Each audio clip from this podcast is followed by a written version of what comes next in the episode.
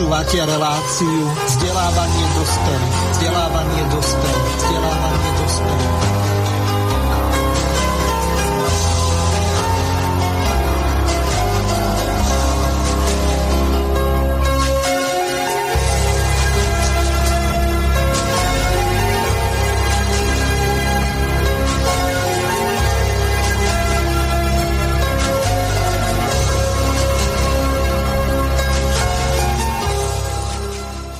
Vážené a milé poslucháčky a poslucháči, vítam vás pri ďalšom pokračovaní relácie Vzdelávanie pre dospelých.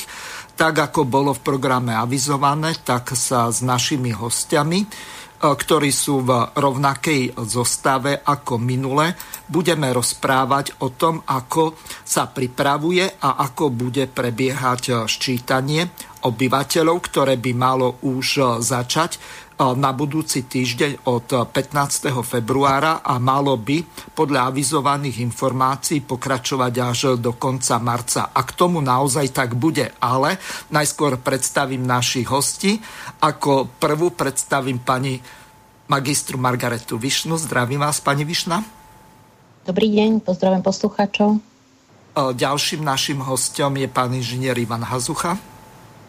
Dobrý deň, pozdravujem všetkých. Ďalším našim hostom je pán doktor Štefan Paulov, ktorého tiež srdečne zdravím. Dobrý deň, dobrý deň. No a posledným našim hostom je pán magister Rafael Rafaj, ktorého takisto srdečne pozdravujem. Ďakujem a ja pozdravujem všetkých v relácii aj na Slovensku. Výborne, takže všetko nám funguje. Pani Višna, nech sa páči, máte úvodné slovo.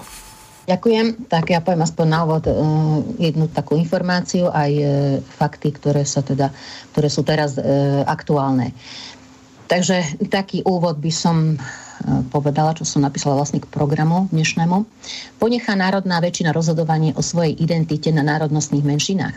Okolo sčítania obyvateľstva a možnosti uvádzania národnosti sa rozbehla nevýdaná diskusia. Jadrom sporu je dosiaľ platná možnosť uviesť si pri sčítaní poprvýkrát dve národnosti. Nastane zvrat a vrátime sa k pôvodnému a tradičnému uvádzaniu jednej národnosti.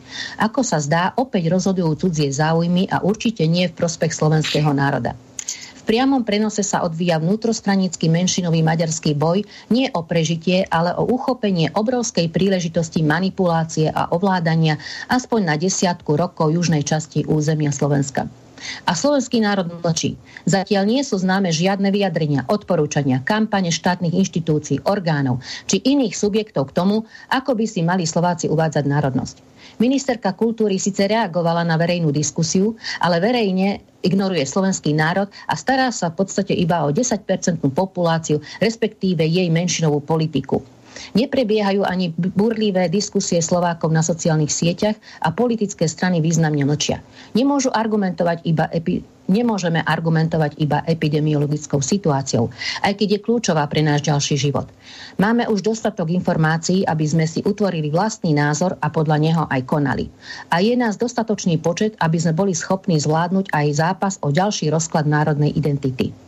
Ale opäť nekonáme a opäť zlyhávame. Opäť predávame naše hodnoty, záujmy a kompetencie do cudzích rúk.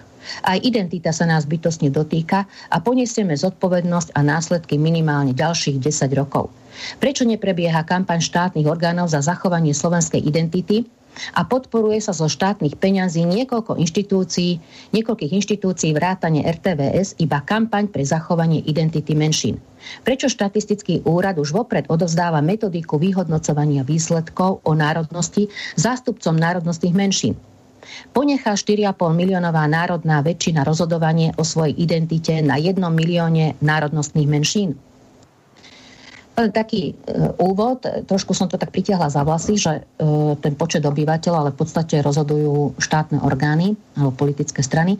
Ale teraz zopakujem tie fakty, teda, aby poslucháči boli trošku zorientovaní, aký je súčasný stav. Teda sčítanie obyvateľstva, ako ste povedali, pán moderátor, sa začína 15.2., to znamená, že už o týždeň elektronicky a končí sa 31. marca tohto roku. S asistovaným sčítaním je predĺžené sčítovanie do konca októbra. Všetky nové zmeny sa ohľadne tohto sčítania, či na základe jednej alebo dvoch, teda či sa bude priznávať jedna alebo dve národnosti, sa dejú na podnet menšinových zástupcov. Do 8.2., teda dnes, sa skončilo medzirezortné pripomienkové konanie na podnetu alebo k návrhu štatistického úradu, aby sa predsa len priznávala jedna národnosť. Dneska už vlastne skončilo to pripomienkové konanie a rozhodlo sa, že teda štatistický úrad stiahol tento návrh a pôjde sa podľa pôvodného, teda že sa budú teda priznávať bude možnosť uviesť si dve národnosti. K tomuto podnetu bolo viacero pripomienok. Ministerstvo kultúry napríklad uvádza všetky možné argumenty, prečo menšinám treba uznať práva, prečo podľa ústavy by to bolo proste nie odnárodňovanie a tak ďalej. Proste, ale slovenský národ úplne ignoruje. Samozrejme ozvali sa aj Kancelária verejného ochrancu práv, Ministerstvo obrany, splnomocnenec vlády pre národnostné menšiny a ďalšie inštitúcie okolo ľudských práv sa ohradili teda voči novému návrhu štatistického úradu. Teda všetky sú za dve národnosti, aby sa priznávali. Samozrejme aj prezidentka deklarovala tento postoj, teda je za dve národnosti. Boli odvysielané aj diskusné relácie, samozrejme na trojke televízii TA3, kde absolútne absentoval slovenský zástupca, alebo vôbec by sa hovorilo, ako keby sa ani netýkala táto celá situácia väčšinovej populácie. Však teda nejde iba o menšiny. Divák mohol mať aj dojem, že to vlastne iba menšiny si budú priznávať dve národnosti, ale to nie je tak. Takže je veľmi neprehľadná situácia, sa nečudujem, že tomu ani nerozumejú a môže to veľmi zle dopadnúť pre sčítanie Slovákov. Takže toľko na úvod, ak chcete ma doplniť k nejakým novým informáciám, faktom, potom by sme išli už k ďalším informáciám. Nech sa páči. Ja by som pani Višnu doplnil, že Slováci sú národ, ktorý je trpezlivý a pomaly sa dávajú do pohybu, ale keď sa dajú do pohybu, potom sa to už nedá zastaviť. Presne takisto to bolo so vznikom Slovenskej republiky, že trvalo 2 roky, kým sa Slováci rozhýbali, ale potom už ten rozpad federácie sa nedal zastaviť, lebo už sme to zobrali naplno. A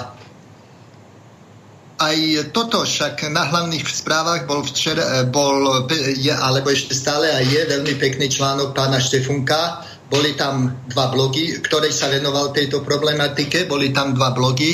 Ja som bol autor jedného, kde som to tiež sa snažil troška rozpísať a bolo tam veľmi veľa reakcií čitateľov a možno povedať, si dovolím povedať, lebo ja si sledujem aj podľa toho, vnímam, ako to ľudia reflektujú, že tie reakcie boli všetky také, že to vnímajú Slováci ako útok na nás, že ten krok je taký, ktorý Slovákom nič dobré nemôže priniesť. A to je proste, ten problém sa začína rozhorievať. A zopakujem to, čo som napísal aj v tom svojom blogu, pre tých, ktorí ho nečítali, že táto vláda má problémy sociálne, má problémy politické, má problémy zdravotnícke s covidom. Potrebuje ešte teraz do toho rozdúchať aj problémy etnické. Veď to je už, to už táto vláda sama robí samolikvidačné kroky. Ja som dúfal, že to do parlamentu príde a že to väčšinová vládna koalícia zruší, že nechá len jednu národnosť. Štatistický úrad určite jednal napokyn niekoho. To na štatistickom úrade... Ten nerozhodol samostatne. Ten dostal pokyn, aby stiahol tú novelizáciu. Ak by som mohol doplniť aj ja. Nech sa páči, asi by sme mohli na začiatku rozobrať tú situáciu trošku bizarnú, že štatistický úrad pravdepodobne možno aj na základe takýchto vystúpení Slovákov, či už v rádiu Slobodný vysielač, alebo inde na blogoch a tak ďalej, že sme sa zmobilizovali, tak vlastne pristúpil k vypusteniu tej druhej kolónky o druhej národnosti. Formálne to musel urobiť cez skrátené medzirezortné pripomienkové konanie, pretože to je vlastne, tu nejde momentálne o zákon, ale len o nariadenie.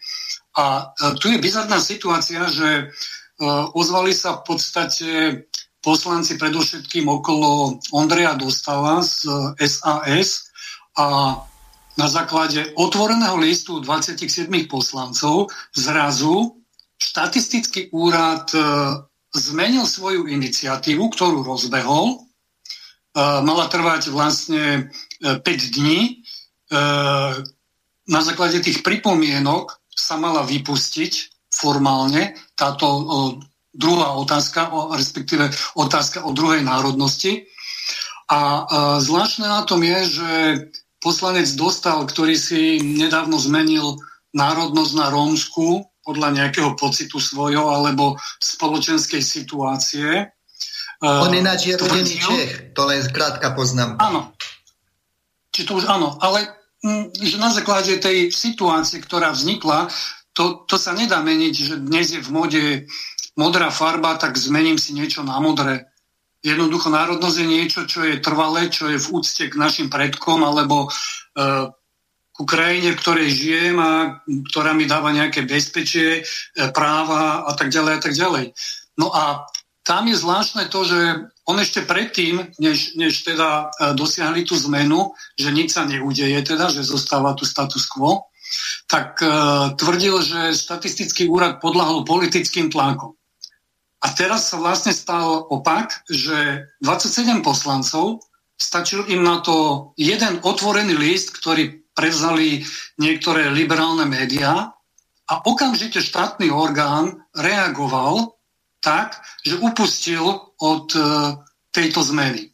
Takže môžeme povedať, že tá druhá národnosť vychádzala z politických kalkulácií z prostredia strany Most Hit, o tom sme hovorili už v minulej relácii. Áno. A teraz opätovne zasa ide v tej línii potvrdenej politickým tlakom tých 27 poslancov okolo Dostala.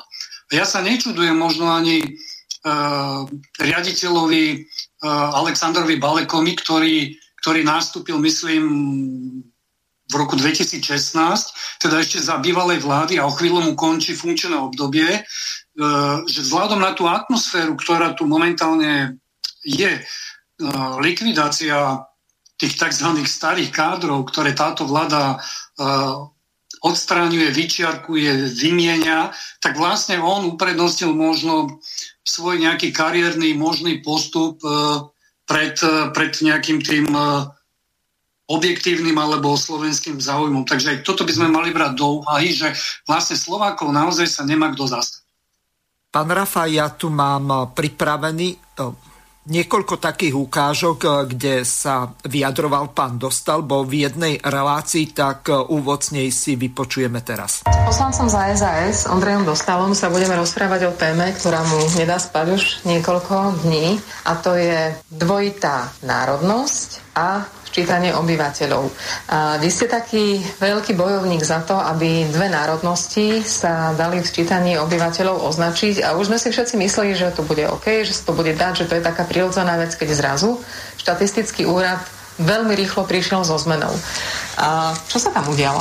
Nevidím do útrop štatistického úradu, ale keďže štatistický úrad zaviedol možnosť, aby si ľudia pri sčítaní uvádzali dve národnosti, alebo teda uviedli aj druhú národnosť, nie je to povinnosť. A zaviedol to po dlhej diskusii, po odborných diskusiách, po diskusiách s zástupcami príslušníkov národnostných menšín, a po odborných analýzach. A v normálnom legislatívnom procese schválil opatrenie, všeobecne záväzný právny predpis, ktorý upravuje, na čo sa budú ľudí pýtať v sčítaní obyvateľstva. Teraz tesne pred voľbami za cenu porušenia legislatívnych pravidiel v skrátenom legislatívnom konaní to ide meniť, pričom nedala mu k tomu pokyn vláda, ani sa na ňo neobrátila žiadna ani oficiálna inštitúcia. Neviem si to vysvetliť inak, ako že je to dôsledok lobovania poslanca Národnej rady za vládnu stranu Olano Juraja Dímešiho, ktorému sa to nepozdáva, rovnako ako sa to nepozdáva niektorým predstaviteľom maďarskej menšiny. A teraz zrejme využil svoj vplyv a cez niektorých koaličných politikov dotlačil štatistický úrad k tomu, aby prišiel s takouto zmenou a navrhol vyhodenie druhej národnosti zo sčítania. Takže toľko Ondrej Dostal a teraz dám opäť slovo pani Margarete Višnej. Nech sa páči. Áno, je to v podstate tak, ako povedal, lebo je tu boj dvoch menšinových politických táborov, konzervatívnej SMK a pána poslanca Gyimesiho, či jak sa volá, Dímeši, a ktorí teda chcú zostať pri tej konzervatívnej, tradičnej forme sčítania, čiže jednej národnosti, a potom je tu ten druhý blok, tá druhá strana okolo mostu a Abela Ravasa a týchto ostatných poslancov, ktorí zase vidia v tom možnosť získať väčšie práva pre národnostné menšiny. Samozrejme, bude to len bublina a nie je to celkom až taký štandardný a zaužívaný teda trend vo svete. Je to len v 3 štátoch. Ale zastavím sa ešte pri jednej veci, ktorú povedala pani redaktorka, že je to prirodzená vec dve národnosti si priznávať. Vidíte, že tak podvedomí, ako to už v ľuďoch funguje, že je to prirodzená vec. No absolútne to nie je prirodzená vec, keď to vlastne ešte ani nikdy na Slovensku takéto nebolo. Ani v okolitých štátoch to nie je samozrejmosť. V okolitých, myslím, ďalších v Európskej únie.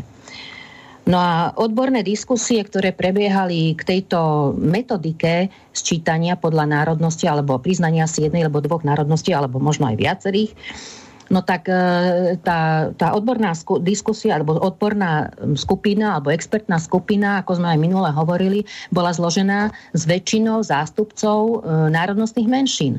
Tak neviem o žiadnej, ja dosledujem tieto veci, že by v 2019 alebo 2017, kedy prebiehala táto diskusia, tak ja neviem, či bola za zatvorenými dverami alebo kde, ale ja som o tomto nič nevedela ani nepočula. Takže je tu menšinový politický boj medzi sebou. A samozrejme potom tam následne nastal boj vnútorný v rámci strany Olano, kde vlastne sa to tak vyvrbilo, že získali to rozhodnutie svoje, kto mal väčšiu silu v Olano. Myslím si, že to je podľa tejto vládnúcej strany. Lebo tam aj ministerka kultúry bola za dve možnosti priznania si národnosti. Ale napríklad Dímeši bol za jednu. Takže získali tam presne tie skupiny, ktoré mali väčšiu silu. Doplním, že keď pán Dostal tam rozprával, snažil sa tváriť strašne akože akademicky, vedecky, aké boli diskusie, semináre, výstupy, analýzy, ale keď posledný piatok na TA3 bola diskusia na túto tému, tak pán Hero, zástupca ministerstva školstva, a pán Davala, člen Rady vlády pre národnostné menšiny a rodovú rovnosť, boli dotlačení k tomu, že povedali, že nevedia, ako sa bude s týmito výsledkami narábať. No tak aké to boli diskusie, keď výstup je ten, že dostaneme nejaké čísla, ale nebudeme vedieť, čo s nimi. To oni tak s takými peknými slovami povedali toto. A ten Juraj Dímeši, ten tam veľmi proti tomu oponoval, že boli nejaké diskusie, že on o nejakých nevie, nikde nič nebolo, keby to bolo, tak on by tam bol prišiel, a proti Ravasovi veľmi vystupoval, ktorý tiež toto tvrdil, že je to výsledok dlhodobého diskutovania a tvorby neviem čoho, a Dímeši ho v tomto zotrel. Takže naozaj to si pán Ravas v podstate s pár ľuďmi okolo seba, ja si dovolím povedať, že vycmuľal z prsta. No, spískali to proste za predošlej vlády, kedy vo vláde Slovenskej republiky vládol Most. V podstate. Otázky menšinových otázok. Áno. Tak ak môžem doplniť, tam bolo niekoľko stretnutí, to zase naozaj bolo, ale všetky boli vlastne interné a boli manažované Lacom Bukovským, teda splnomocnencom vlády pre národnostné menšiny, a celá tá tzv. Odborná diskusia prebiehala len v uzavretom kruhu, možno menšinovom, kde Maďari majú silné zastúpenie, a celé to bolo manažované aj splnomocnencom vlády, ktorého tam nominoval Bugár ešte v apríli 2016, teda mesiac po vzniku bývalej vládnej koalície. A pán Bukovský predtým 2 roky pôsobil v stranických štruktúrách Mosta HIT ako tzv. Ombudsman pre národnostné menšiny. Takže on je veľmi jasne aj stranicky, aj etnicky vyhranený a nemôžeme očakávať od neho nejaký objektívny prístup a preto sa zrejme aj ozval, myslím, že 2 takými statusmi na oficiálnej stránke úradu, že netreba ľudí strašiť a báť sa nejakej druhej národnosti.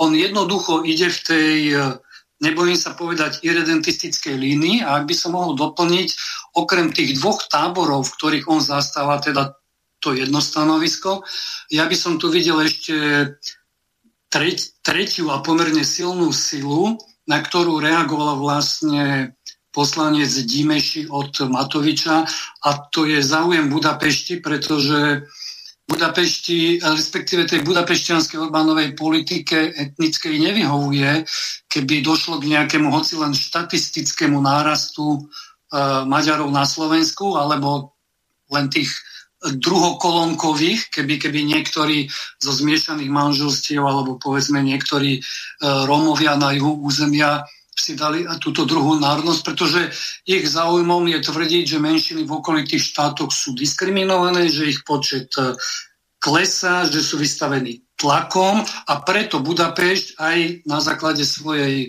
ústavy musí cezhranične, exteritoriálne, zasahovať do týchto záležitostí a napríklad aj finančne podporovať a takýmto spôsobom vytvárať 5. kolónu a neustále ju pri sebe udržovať. Čiže to je taká zvláštna pozícia, že ani veľa, ani málo, ale tak, aby to vyhovovalo Budapešti. Takže myslím, že toto je taký zvláštny teraz maďarsko-maďarský spor, ktorý by sme ale mali využiť vo svoj prospech a teda robiť konečne kampaň aj na posilnenie slovenskej národnosti, pretože už som zachytil od štatistického úradu správu, že budú údajne viesť na základe tejto diskusie, teda toho preniasa o tú druhú národnosť, nejakú kampaň. Čiže my by sme mali teraz klásť otázku a aj tí, ktorí nás počúvajú, možno by mohli sa dožadovať cez možno 211 na úrad vlády, ministerstvo kultúry, ale aj samotný štatistický úrad, ktorý je povinnou osobou odpovedať, akým spôsobom bude participovať majoritný slovenský národ na takejto kampani, pretože... Pán Rafaj, na chvíľočku vás preruším. Nie všetkým poslucháčom je známy zákon číslo 211 z roku 2000 o slobodnom prístupe k informáciám, takže keď hovoríte, táto relácia je aj vzdelávacia, takže úlohou je informovať aj podrobnejšie. Čiže keď poviete nejaké číslo zákona, tak dobre je aj presne povedať, že čo tým máte na mysli a o aký zákon sa jedná. Nech sa páči, prepáčte, že som vás prerušil. Áno, to je v poriadku, ďakujem, vy ste profesionál, my sme len hostia, takže áno, máte pravdu, ide o ten zákon 211 o prístupe k informáciám a tam by sme sa mali dožadovať svojich práv, pretože celá tá diskusia aj u nás teraz sklzáva ako keby sme my väčšina išli upierať akože menšine nejaké jej práva, ale toto sú práva rovnaké a pre všetkých, teda aj pre majoritné obyvateľstvo, teda pre autochtónny, väčšinový, štátotvorný slovenský národ.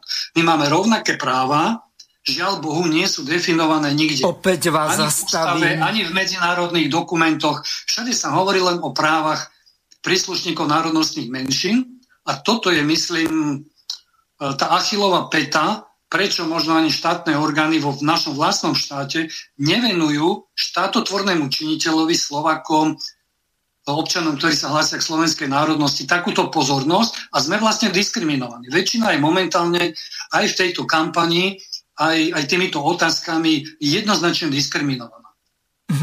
Pán Rafaj, opäť ten istý problém.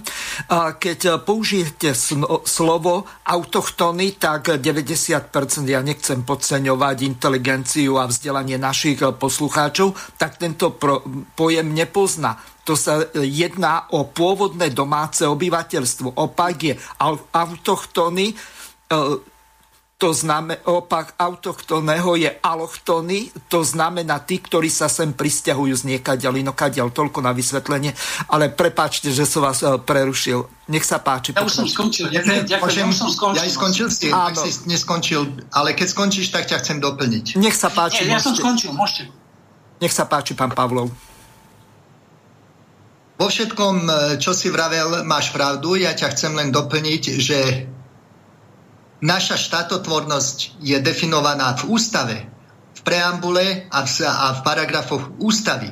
To, že to štátna byrokracia nerealizuje, je chyba štátnej byrokracie. To sú ten deep state, ten slovenský deep state, ten slovenský hlboký štát, ktorý stále sa nestal slovenským.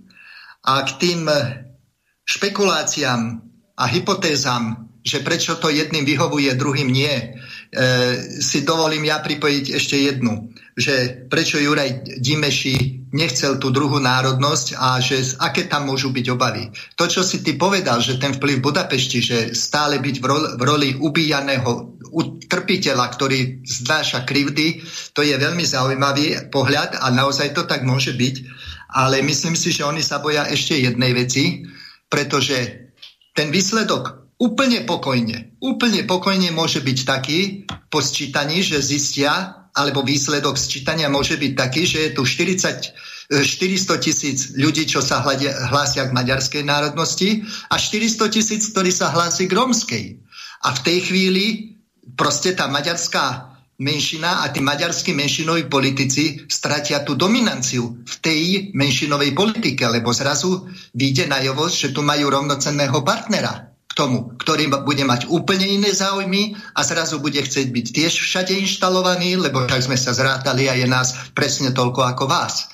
Nebudem tu ďalej rozvádzať detaily, ale chápete, čo chcem povedať. Toto je pre nich mimoriadne nebezpečné a niečo takéto sa naozaj z toho môže vykľuť. Pán Dostal, v tej istej relácii, z ktorej som prehral ten úvod, tak povedal nasledovné. Úplne polopate. V čom bude rozdiel, ak si človek bude alebo nebude môcť si napísať, že má národnosť povedzme slovenskú a českú, alebo slovenskú a maďarskú a ešte možno aj rómsku. Hej? Takých ľudí pravdepodobne na Slovensku nie je úplne málo, tým, že sme také veľmi zmiešané územie, kde sa naozaj stretávali aj historicky rôzni ľudia z rôznych končín. Ja si myslím, že tých ľudí zasa nebude až také veľké množstvo, lebo aj ľudia, ktorí sú treba zo zmiešaných manželstiev, zo zmiešaného prostredia, zväčša majú nejakú jednu národnostnú identitu, ale nepochybne sú ľudia, ktorí tú identitu majú prinajmenšom zdvojenú. Najčastejšie ide o ľudí zo zmiešaných manželstiev, ale aj celé skupiny, ktoré cítia nejakú formu väzby aj na jednu, aj na druhú národnosť. Charakteristickým príkladom sú napríklad Rómovia, ktorí sa zväčša hlásia byť k slovenskej alebo maďarskej, niektorí k rusinskej národnosti. A toto by im podľa môjho názoru aspoň časti z nich dalo priestor preto, aby sa prihlásili aj k rómskej národnosti, lebo podľa sčítania vychádza na Slovensku nejakých 110 000 Rómov, údaj z pred 10 rokov, podľa mapovania rómskych komunít je ich možno 4-krát viacej. Čiže ja tam nevidím žiadny reálny problém, ktorý by mohol nastať. Kto si chce uvieť jednu národnosť, uvedie si jednu národnosť. Kto má záujem uvieť si aj druhú národnosť, tak si ju uvedie, ak to tak cíti. A nikoho tým nepoškodí. Teraz by som dal slovo Ivanovi Hazuchovi, lebo pol hodinku sa nezapojil do relácie, tak aby som ho neobchádzal. Takže Ivan, nech sa páči. Ďakujem pekne. Až dovolíte pár poznámok. Veľmi pozorne som počúval. Zazneli zaujímavé veci. Pre mňa je podstatné v tejto téme to, čo zaznelo už v úvode relácie od pani Višnej. Že sčítanie sa prezentuje zatiaľ vo všetkých médiách len z pohľadu všetkých možných menšín. Čo môžu získať, alebo čo môžu stratiť. Ale nikto neprezentuje to, čo z uvedených vecí vlastne vyplýva pre väčšinu. Neviem si veci vysvetliť inak ako tak, že všetky benefity alebo získané výhody alebo príležitosti, ktoré vlastne menšiny sa môžu dopracovať zo sčítania, sú bohužiaľ na náš úkor. A obávam sa teda aj povedať... A na náš účet, áno. Obávam sa povedať, že na našu škodu.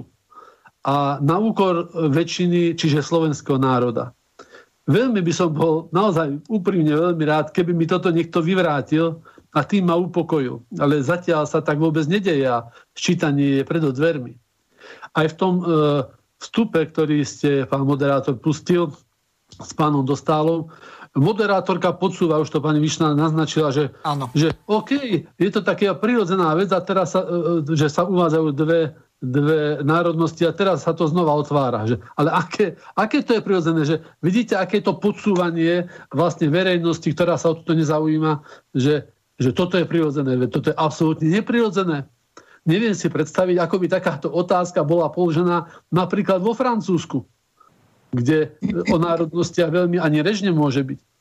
A preto sa mi, musím priznať, že páčila aj tá argumentácia. Videl som tie niekoľko tých rozpráv pána Dímešiho aj s pánom Ravasom, áno. A veľmi sa mi páčilo a uvítal som tu jeho argumentáciu a hlavne tú otvorenosť tej argumentácii. Aj keď možno som sa troška obávam tej jeho otvorenosti, ale aspoň je to otvorenosť od toho pána Dímešiho. Hej, že je treba úplne jasne povedať a vedieť, na čo zbytočne zahmlievať a komplikovať veci, aby sa dalo nejednoznačne čítať výsledky.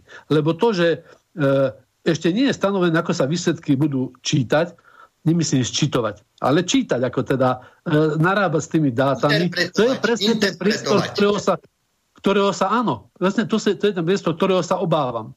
Že najskôr si počkajú na výsledky a potom sa budú mať veľmi rôzne krútiť, presne ako to býva v právnickej praxi, že zákony sa urobia tak, aby ich každý vedel inak čítať.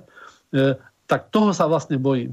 A myslím si, že možno, že do istej miery aj tá interpretácia výsledkov, o ktorých sa teraz bavíme, alebo ten motív, ktorý aj pán Dímeši povedal, teda aj dobro spomenuté, že budú na to určité reakcie, určite politikov na tie výsledky. Myslím si, že ich argumentácia je pripravená na obidva scenáre. Aj keby výsledky posilnili čísla maďarskej menšiny, aj keby ukázali, že sú nižšie tie výsledky, tak či tak majú pripravené scenáre, ako túto vec využiť. A to budú využívať politici maďarskí aj zo Slovenska, aj z Maďarska. Určite. Takže možno, že iba otázka možno malej priority, čo sa bude dať ľahšie využívať, ale scenáre určite sú pripravené na obidve eventuality. A čo nám môže, aj toho sme sa troška dotkli niektorí, čo nám môže vlastne to sčítanie pri tejto forme, ktorá už sa schválila, môže dať, že najpočetnejšia národnostná menšina na Slovensku, Maďarská, je už zrejme dosť dávno mýtusom. A vznikne najpočetnejšia skupina je rómska. Vidíme to aj napríklad v našom regióne, v Rimavskej Sobote, kde je rómska minorita alebo populácia je pomerne široká, ale štatisticky funguje veľmi, veľmi máličko. Keby tie štatistiky boli pravdivé, bolo by to veľmi zaujímavé. A potom top téma bude, a ona aj tak tá história, ten vývoj dá tomu zapravdu, budeme sa musieť v blízkej budúcnosti viac zaoberať tou rómskou menšinou ako tou maďarskou menšinou. A tým pádom ako keby zoberú Rómovia vietor z plachát. Toľko k tomu. No pani Višna, nech sa páči. Ja by som zase reagovala na moderátorku, lebo zase ja neviem, či to tak zámerne, alebo či to tak pripravovala, lebo to je dosť ako sofistikovaná príprava potom. Lebo spomenula, že veď my sme veľmi zmiešané územie. Hej? Ale to zase opäť je mýtus, to je zase klamstvo. Pani Višna, lenže nežijeme v Českej republike, kde sú porovnateľné menšiny, ako je česká kvázi väčšina. Ja vždy, keď mám v relácii napríklad Českej republiky hosti, tak hovorím, že česká národnosť je najpočetnejšia menšina, ale je ich zhruba 4,5 milióna, pritom Moravanov sú 4 milióny, potom Slezanov niekde medzi 500,000 až 1,000,000, lebo tam rozlišíte len napríklad v takej Ostrave, že kto je Slezaná a Moravan, tak to je extrémny problém. A samozrejme, viac ako 500,000 Rómov je tam a 500,000 prisťahovalcov, vrátane nejakých 150, možno 200,000 Slovákov. To už ani nepočítam, že koľko sa tam presťahovalo zo Slovenska Rómov, samozrejme Ukrajincov, respektíve Rusínov s ukrajinskými pasmi, tak tí robia v českých fabrikách. Čiže toto je ten základný problém. My máme 5,4 milióna obyvateľov a v podstate 4,5 milióna je etnických Slovákov, takže aké menšiny sú tu, no.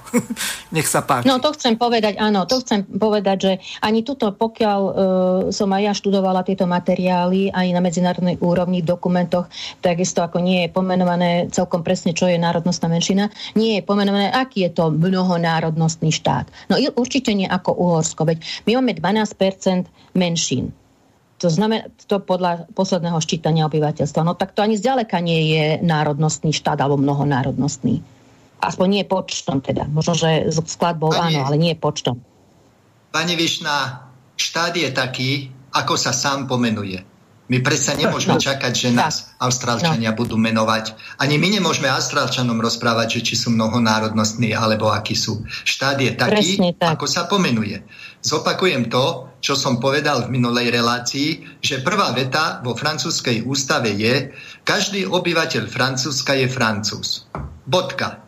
Tým pádom tam nie je žiadna menšina. Žiadny obyvateľ Francúzska nie je nič iné ako Francúz. A to si oni sami takto zadefinovali. Takže darmo hľadáte kdekoľvek, čo chcete, to si musíme my sami povedať. To si musíme my sami povedať. Áno, ja som to preto aj potom povedala. Aj tým Francúzom to trvalo možno niekoľko storočí, kým sa k takémuto záveru dopracovali. Aj my musíme k tomu dozrieť. Tvorcovia ústavy v roku 1992-93 boli ľudia, ktorí... Proste to bolo pri vzniku štátu. Ale my sme už ďalšia generácia a už sme k tomu dozreli a my by sme si to teraz mali znova redefinovať, dať novú definíciu.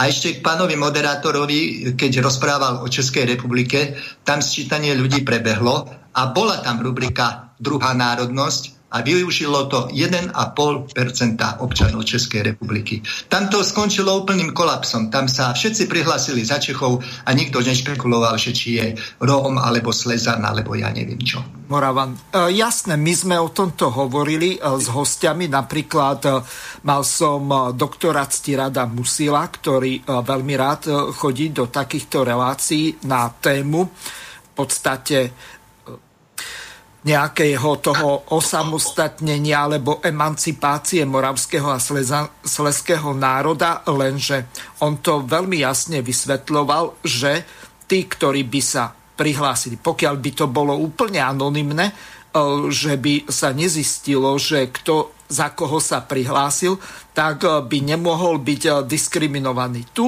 na základe toho, ak by sa niekto prihlásil, tak už je nacionalista, napríklad moravský alebo sliezsky, alebo neviem aký. A z toho dôvodu by mohol mať problémy. Čiže nie je to tak jednoduché, ako sa to na prvý pohľad zdá. Nech sa páči, pokračujte ďalej.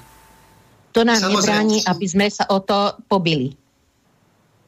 Ak by som mohol doplniť... Pán Rafaj, nech sa páči, pán Rafaj. Je pravda, že máme právo to redefinovať. Ja len historicky osviežím pamäť, že tesne po vzniku republiky, vlastne už pri tom vzniku bolo jasné, že Maďari posielali demarše, chceli tú dvojfederáciu, nejakú Maďarsko-Slovensku. A kľúčové bolo... odporúčania Rady Európy číslo 1201. Tam dokonca slovenská vláda potom musela dovysvetľovať, že nebude akceptovať nejaké kolektívne práva, pretože práve toto odporúčanie a celá politika menšinová, či už v Budapešti alebo tu na Slovensku, je založená na neeurópskom, nepriateľnom, neprávnom statuse kolektívneho práva menšín. Práva, ľudské práva všeobecne sú vlastne založené na individuálnych právach. A vlastne k tomu sa aj my hlásime. A nemali by sme byť v defenzíve a používať vlastne túto z jednej strany politickú agendu a z druhej, čo chcem otvoriť ten problém, či je vôbec takáto koncepcia, ktorú vlastne vytvoril úrad Bukovského, konkrétne koncept viacnásobnej národnostnej identity v súlade s ústavou, teda že či je ústavná, pretože štátny orgán musí konať vždy len v súlade s ústavou a hneď prvý článok hovorí, že my sa nesmieme riadiť nejakou ideológiou. A to, čo zaznelo v tej relácii s Dostalom od tej moderátorky, to bola jednoducho ideologicky postavená otázka s dogiem ideológie multikulturalizmu alebo neomarxizmu. Teda, že sme akýsi stredoeurópsky kotol národov a identít pomiešaných a ja neviem, to vôbec nie je pravda. Takéto koncepty treba hneď na začiatku odmietnúť a ja toto systémovo považujem ako základnú chybu alebo zlyhanie orgánu prokuratúry, generálnej prokuratúry, ktorá má dohliadať na zákonnosť a ústavnosť zákonu. Ešte som sa nestretol, že by generálna prokuratúra namietla akýkoľvek právny akt, ktorý z dôvodu, že je postavený na ideológii a je teda nepriateľný.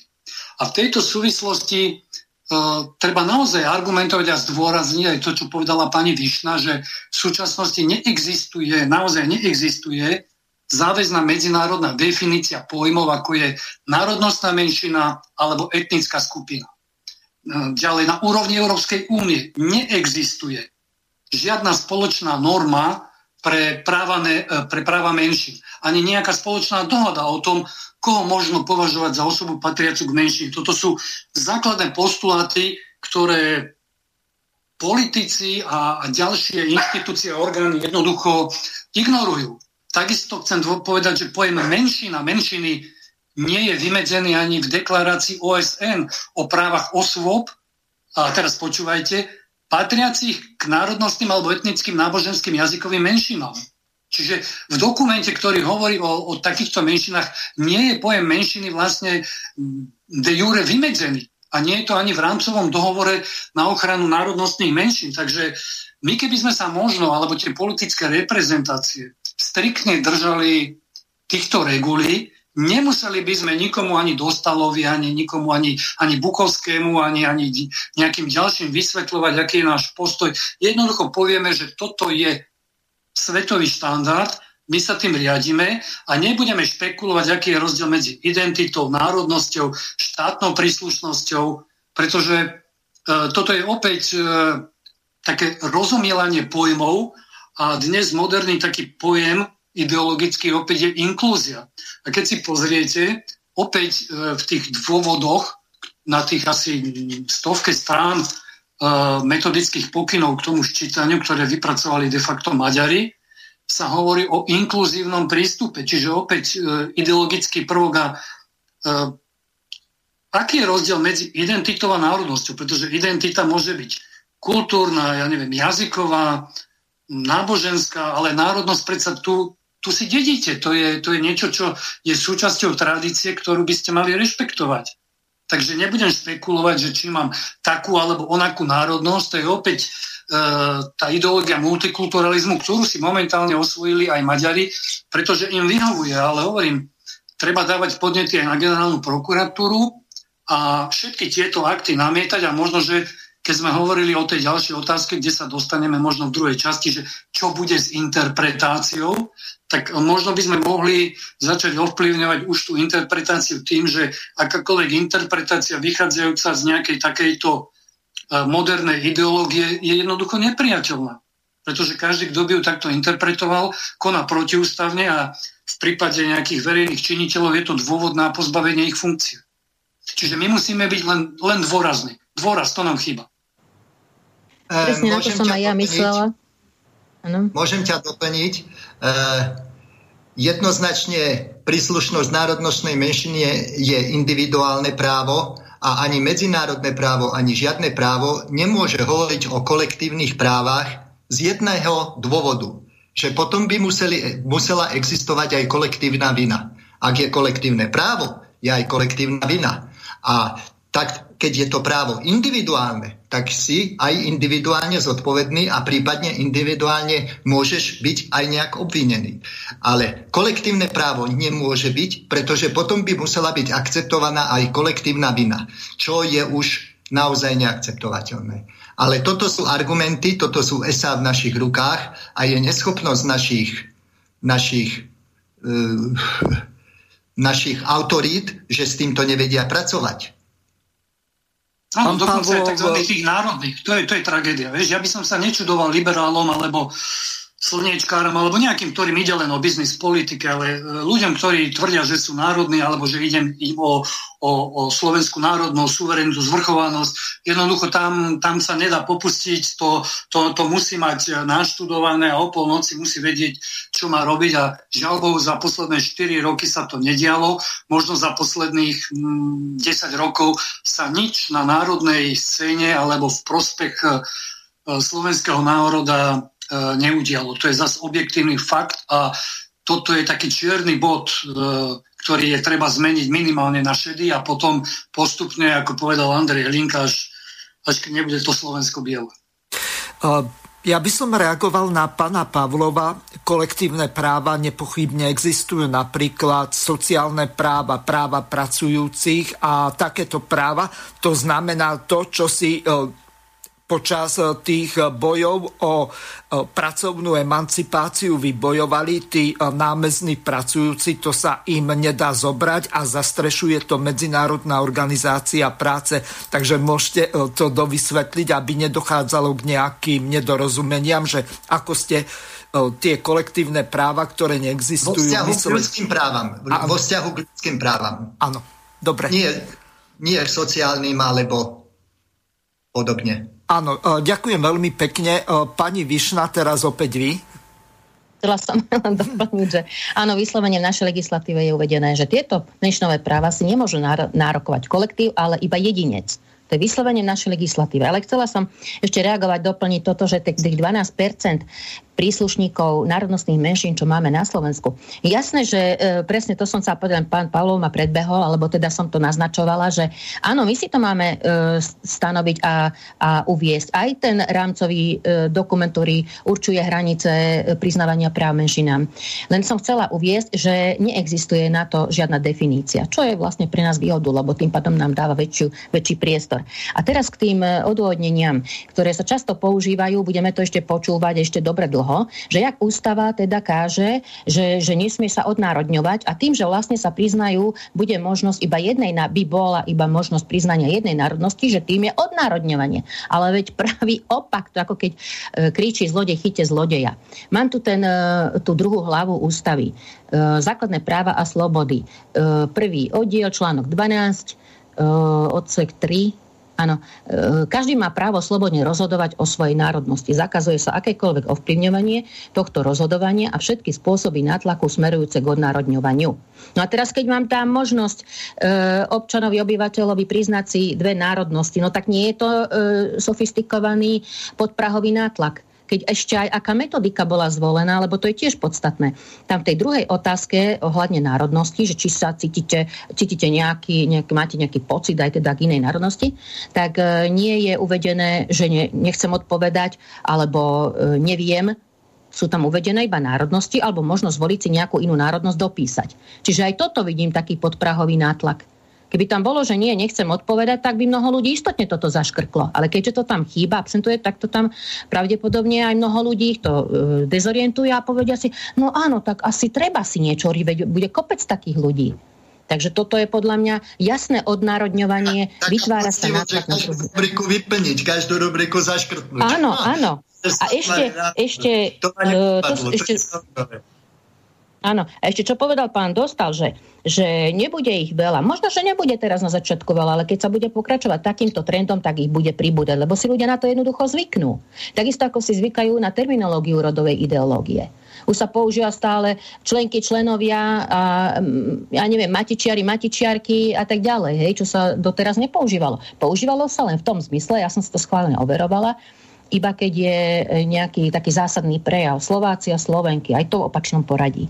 Takže to som chcela povedať. A ešte vlastne v každom prípade, keď sme hovorili o tých scenároch, čo bude po sčítaní, tam, aj keď by hneď bola iba jedna národnosť a počet príslušníkov by klesol, už zákon hovorí o tom, o zákon o používaní jazykov národnostných menšín 184, že po sčítaní, keď budú známe výsledky približne o rok, klesne percentuálna hranica priznania alebo možnosť využívania menšinových práv na 15-percentnú hranicu. Čiže v obci, kde je 15% príslušníkov, nie 20, ako je doteraz.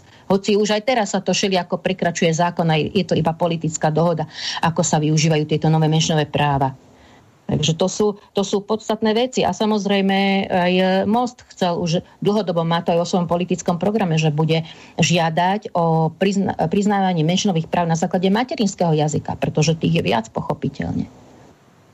Môžem vás troška ironicky doplniť, ale pravde. Skúsme po poradí pán Pavlov a potom pán Rafaj. Nech sa páči, pán Pavlov. Veľmi krátko, keď hovoríte o tej terminológii, že sa taká, akože tá korektnosť, že diváci a diváčky, poslucháci a posluchačky, to sa vždy používa len, keď sa to používa v zmysle pozitívnom. V zmysle negatívnom ešte nikto nepovedal, že zlodeji a zlodejky, hlupáci a hlupáčky, debili a debilky, to ešte nikto nikdy nepovedal. To je smiešné, je to také ironické, ale je to tak. Jasné.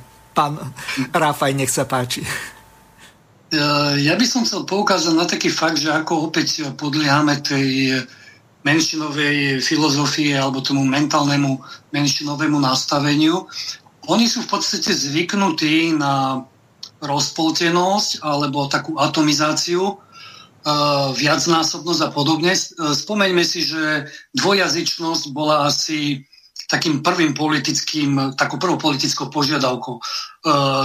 Dve tabule, ktoré ohraničujú obce. Potom prišli s požiadavkou na dvojazyčné vysvedčenia, dvojazyčné školy, prijali dvojité občianstvo alebo dvojaké občianstvo. A teraz chcú vlastne nejakú ďalšiu dvojitú alebo dvojakú národnosť alebo dvojakú identitu a správne podotkla aj pani Višna, že máme tu aj sexuálne menšiny a zase tá LGBTI agenda alebo ideológia gender tlačí na rovnako viacnásobné alebo dokonca aj hybridné identity. Myslím, že niekto ich narátal až 256. Takže toto je nejaký liberálny trend, ktorý momentálne vyhovuje aj etnickým menšinám a nevyhovuje konzervatívnej národnej spoločnosti a dochádza tu teda k rozvratu osobnostnej identity, identity rodiny, čo sme už hovorili, rodič 1, rodič 2, alebo máme tam aj otázku v tomto sčítaní napríklad aj o rodinách, že či sú to rovnakého pohlavia alebo nerovnakého pohlavia. Už sme sa tam dostali. Takže toto je jeden veľký globálny tlak na to, aby ľudia nemali jednoznačne vyhranené postoje, aby sa nebuchli do prs a nepovedali, ja som Slovák, moja identita je takáto, som muž, som heterosexuál a som kresťanského vierovyznania, lebo to sa hneď každý liberál začne prežehnávať. Takže myslím, že som zachytil aj práve nejakú snahu kresťanov okolo pani Záborskej, myslím, ktorá tiež chcela vstúpiť do tohto sčítania z hľadiska uvádzania aj náboženského vierovyznania, pretože aj to je istá súčasť identity, či už tej individuálnej, alebo povedzme tej širšej kultúrnej, v ktorej sme sa narodili, žijeme, zdedili sme ju a tak ďalej. Takže vidíme, že paradoxne momentálne je všetko na hlavu postavené v tomto systéme liberálno-globálnom a vidíme aj na základe tejto diskusie a tohto problému, že vlastne väčšina sa stala menšinou. A to je vlastne trend neomarxizmu, že my sa musíme vyviňovať, my musíme zdôrazňovať, páchateľ má väčšie práva ako obeť a podobne.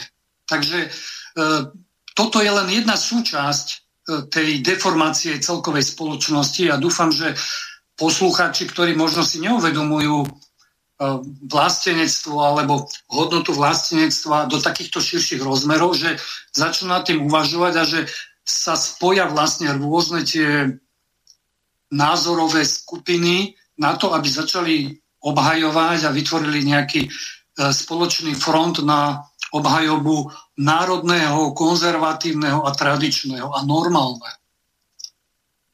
No, v minulej relácii, ktorú sme mali, som bol pomerne ticho, teraz mám pocit, že veľa rozprávam, ale inšpirujú ma moji kolegovia. Ja ťa doplním, snažil som sa získať si nejaké údaje pre túto reláciu a sčítanie ľudí prebehlo aj vo Veľkej Británii a tam už bolo pohlavie biological, muž, žena a gender. Takže tam si už mohol zaškrtnúť aj krížik, že muž, homosexuál, žena, ja neviem čo. Takže ten trend je očividný. A áno, je to neomarxizmus, ktorého cieľ je dezintegrácia ľudskej identity a ľudskej entity ako jedinca.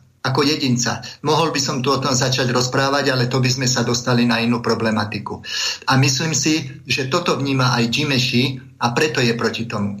Pretože oni v podstate sú konzervatívna politická strana a myslím si, že to z tohto tlaku neomarxizmu sa obával aj Gyimesi, keď vyšiel s tou svojou aktivitou. Ďakujem veľmi pekne. Pripomeniem našim poslucháčom, že o chvíľu budeme mať 4:30, to znamená 16:30 a bude zapnuté telefónne číslo +421 910 473 440, pokiaľ využívate aplikácie napríklad Viber, WhatsApp alebo Signál, tak môžete využiť aj tie, samozrejme pokiaľ ich máte spárované.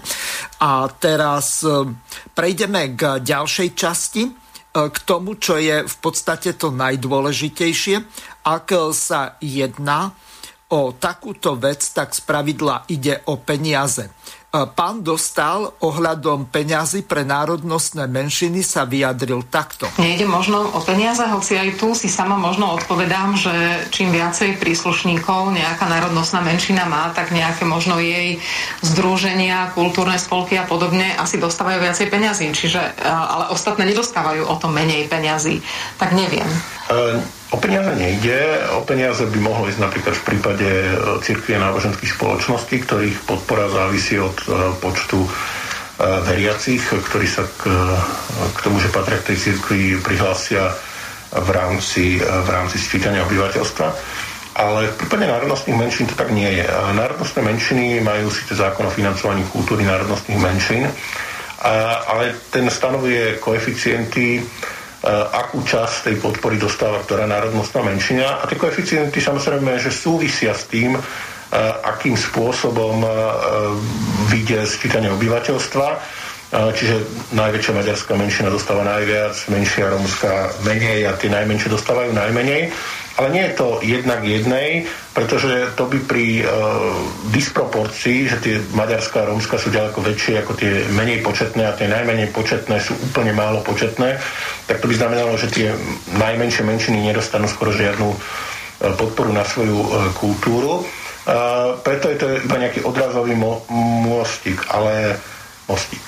ale tá celková suma nezávisí od toho, čiže ak by nám vyšlo, že teraz sa k národnostným menšinám prihlási dvojnásobný počet ľudí ako pred 10 rokmi, vôbec to neznamená, že sa musí zdvojnásobiť finančná podpora pre kultúru národnostných menšín v porovnaní s doterajším stavom. Mohol by to byť dôvod, aby sme sa zamysleli, či na ňu nedáme viac, ale automaticky by to zo zákona nejako nevyplývalo. Takže toľko pán Dostala, zaujatá moderátorka, ale teraz aspoň nadhodila dobre na smeč. Ale opäť, pani Višna, prestaňte sa smiať a opäť dám Ivanovi Hazuchovi slovo, lebo ten sa nedostane a už keď je to menovec, tak už mu musím dať slovo. No, fakt. Musí si vybojovať. No veď, ale pri pánovi Pavlovovi a Rafajovi to veľmi nejde. Do Rafaju 1, 2, 3. No, nech sa páči.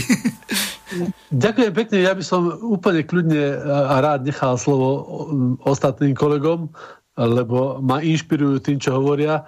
Takže nech sa páči. Pán Rafaj, nechcel sa vás dotknúť. Nech sa páči, pani Višna.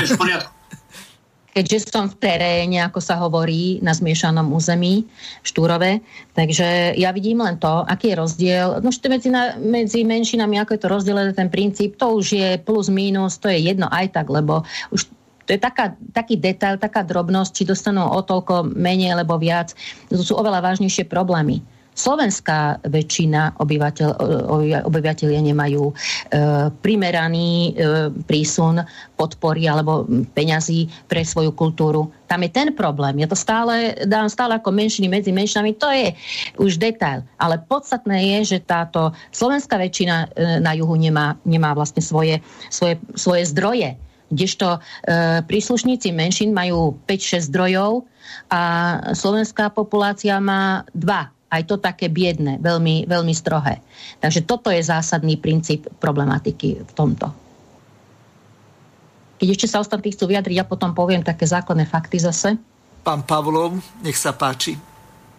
No, som rád, že ste mi dali slovo, lebo ako aby som nebol teda utáraný, ale to, čo pán Dostal rozprával, to bolo nezávislé rozprávanie, kde demonstroval svoj individuálny názor, nič iné. To on svoj individuálny postoj demonstroval, ale ako to nakoniec v praxi bude, to môže byť na míle vzdialené od súčasného názoru pána Dostala. Mm-hmm. Pán Rafaj?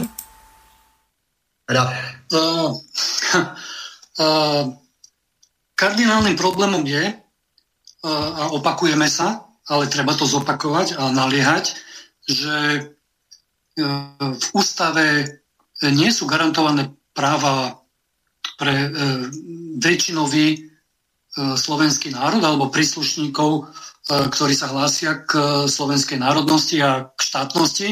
Na rozdiel napríklad od občanov, ktorí sa hlásia k menšinám, pretože keď pán Paulov citoval, myslím, že tú francúzskú ústavu, tak v írskej ústave sa zasa hovorí o právach národa. A toto by sme si mohli my v budúcnosti implementovať do našej ústavy tak, aby sme mali oporu v niečom, pokiaľ sa budeme dožadovať. Pretože kultúra je vždy len národná. Ona sa neodvíja od toho, či je väčšinová, menšinová, alebo či ide o nejakú subkultúru. To sú väčšinou už tie moderné, nejaké slepé črievka, ktoré tá pouličná alebo street kultúra a podobne, ale to, čo pretrváva, to, čo formuje človeka, jeho etiku, morálku, rozširuje mu duchovný a duševný obzor, to je vždy vychádza z národnej kultúry a z nejakého takého národného žriedla. A je veľmi čudné, ak menšiny, ktoré nás v úvodzovkách paradoxne obohacujú, podľa tej neomarxistickej ideológie,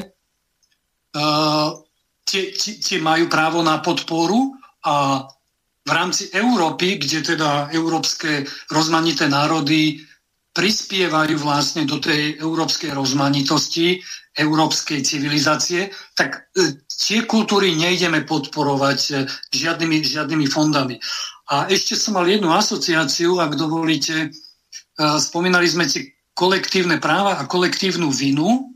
Štefan Paulov o tom hovoril veľmi dobre, ano. Ale už sa nám otvára aj tá kolektívna vina. Možno, ak by nám vyšlo trošku času, tak aktualita je, že na pôde Európskeho parlamentu sa opäť otvárajú Benešové dekrety a ono to súvisí vlastne aj s touto témou, pretože Benešové dekrety by teda povalenie Benešových dekretov by vlastne znamenalo návrat pôdy, návrat majetkov aj šlachtickým rodom, ktoré sú všelikde inde, len nie na Slovensku, aj cirkvám, napríklad jednej cirkvi, ktorá je etnicky viazaná na maďarskú národnosť, alebo teda na... No myslíte Kalvinov alebo reformovaných?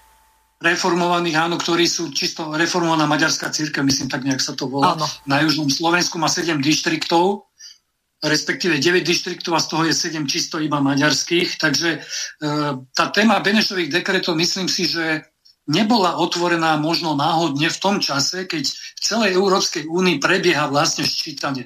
Ono prebieha aj v Rumunsku, kde takisto žije 2-miliónová menšina, takisto v Srbsku, ktoré susedí s Maďarskom, takisto na Slovensku.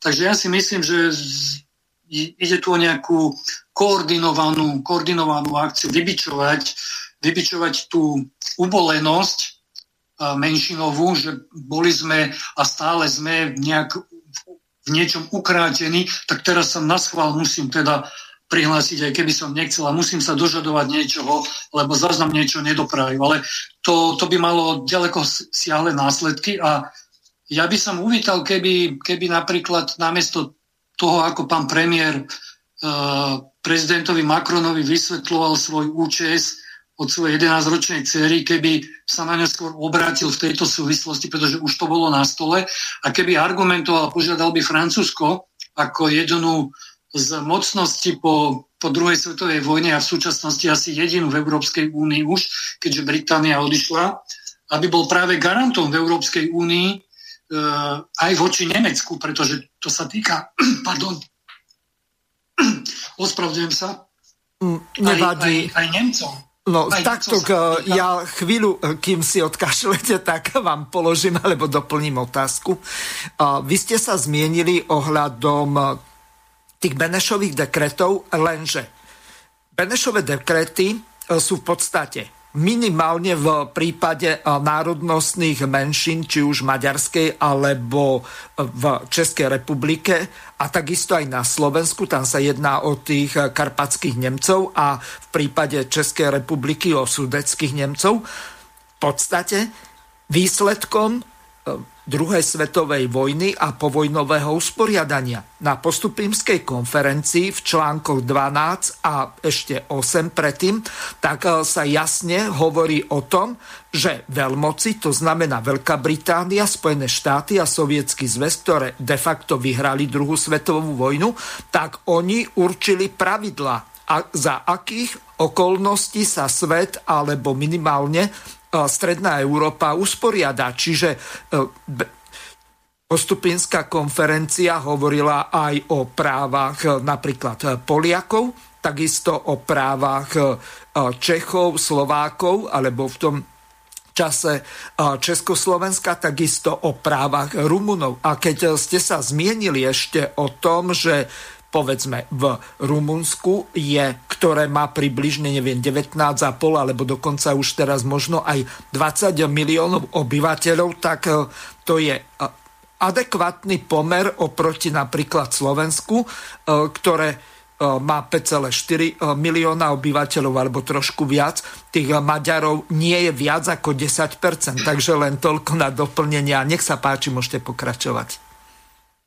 No, ja už by som len doplnil, že mali by sme venovať pozornosť aj tejto otázke a v prípade odškodnenia tam sa treba odvolať na štrbské protokoly, pretože súdruhovia z bývalého Československa a maďarskí súdruhovia sa v Tatrách dohodli na tom, že sa vlastne anulujú nejaké tie záväzky, pretože už išlo o bratské ľudovo-demokratické režimy, ale s dôležitou poznámkou, že všetky nároky prechádzajú na Budapešť. To je tam zakotvené, takže ak niekto má nejaký problém, že chýba mu nejaký hektár jeho pôdy skonfiškovanej, pretože jeho predok možno kolaboroval s nacistickým Nemeckom, teda s porazeným štátom, tak môže sa obrátiť na Budapešť. Áno, tá uspokojí jeho požiadavky, ale v žiadnom nie v prípade Slovenská republika. No a ešte pripomením jednu veľmi dôležitú vec. Tam sa nejednalo len o to, že by boli nejakým spôsobom vysťahovaní občania maďarskej národnosti zo slovenského územia. Tam sa jednalo o repatriáciu, to znamená o výmenu 70,000 občanov slovenskej národnosti z južného Maďarska na územie Slovenska. Veď napríklad pán Markúža ktorý bol čelným predstaviteľom Matice slovenskej a takisto aj jeho brat, tak to sú v podstate z dolnej zeme prisťahovalci, takže vieme, že to boli stadiaľ presídlení na základe toho repatriačného zákona. Čiže ak vy niečo recipročne vymeníte 70 000 za 70 000, tak tá pôda a všetko po tých 70 000 Slovákov, ktorí sa presťahovali, tak ostala v Maďarsku. Takže toľko na vysvetlenie, ale pani Višna, nech sa páči. Ja by som trošku také intermezzo dala teraz, a aspoň aby diváci sa trošku aj zorientovali, aká je súčasná situácia, alebo čísla, štatistika, ako vlastne dneska, aký máme počet Slovákov aj na juhu. Už som to minule spomínala, že počet Slovákov od posledného sčítania 2011 obyvateľstva klesol o 5%, teda približne o 300 000, čo je výrazný pokles za posledných viac ako 30 rokov. Dnes žije na Slovensku menej ako 4,5 milióna obyvateľov slovenskej národnosti. Priznaním si viacnárodnostnej identity môže počet príslušníkov slovenského národa klesnúť ešte dramatickejšie. Aktuálne sa počtom Slovákov nachádzame na najnižšej úrovni od vzniku Slovenskej republiky. A teraz tá etnická heterogénnosť, podľa mojich definícií, máme 17 okresov, kde žije menej ako 99% Slovákov, plus bratislavské a košické okresy, čiže ich nejako 27. Máme 5 krajských krajov samosprávnych vyšších územných celkov z 8, 5, ktoré sú zmiešané na juhu. A ešte môžem spomenúť presný počet maďarskej národnosti, je to 458 000, čiže 8,5%. Rómskej 105 000, 2%, a potom už idú česká, rusínska 0,6, 0,1 a tak ďalej. Nezistené je 7%. A aktuálna situácia vlastne, aby si aj poslucháči vedeli uvedomiť, aj dať do súvisu, že čo sa ďalej stane, že to nie je také len, že nie je to len tak, že sa to bude týkať iba Juhoslovenska, týchto zmiešaných území, ale veľmi ľahko sa môže stať, že vlastne teraz na základe priznaní si dvoch národností sa tento problém môže úplne veľmi ľahko vyskytnúť aj niekde na severe. Príde aj na Kysuce, aj na Oravu, aj na Spiš, aj na Myjavu. Takže hneď vysvetlím, prečo si to myslím. Čiže aktuálna situácia na obciach, kde sa popri štátnom jazyku používajú aj menšinové jazyky. V súčasnosti dochádza doslova k priamej diskriminácii slovenského obyvateľstva, teda slovenskej národnosti alebo Slovákov, na obecných úradoch, obecných organizáciách, samosprávnej oblasti, rôznych organizáciách, SROčkách, ktoré založila samospráva, v podnikateľskej oblasti, v kultúre, mediálnej oblasti. Riadenie a výchovno-vzdelávacieho procesu, jedna z najdôležitejších oblastí, športových, záujmových kružkov, čo vás len napadne. A čo je najpodstatnejšie, vlastne dva systémy zabránili účasti tohto slovenského obyvateľstva na riadení a správe verejných vecí. Je to volebný systém a jazyková legislatíva. Tieto dva systémy dokázali zabrániť, aby sa mohli zúčastniť riadenia verejných vecí slovenské obyvateľstvo, Slováci, ktorí používajú svoj materinský štátny jazyk.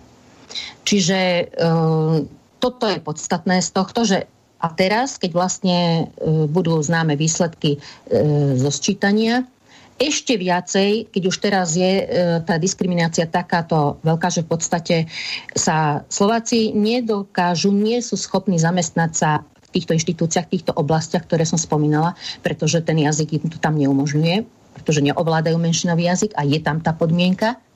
A volebným systémom nedokážu si zvoliť svojich zástupcov do obecných samospráv. Za takejto situácie ešte dojdú ďalšie nadpráva menšín. Ďalšia podpora, či už finančná, jazyková, akákoľvek, obchodná, to je jedno. Čo si len spomeniete, akákoľvek. V súčasnosti máme 512 obcí, ktorých sa popri štátnom jazyku používa menšinový maďarský jazyk.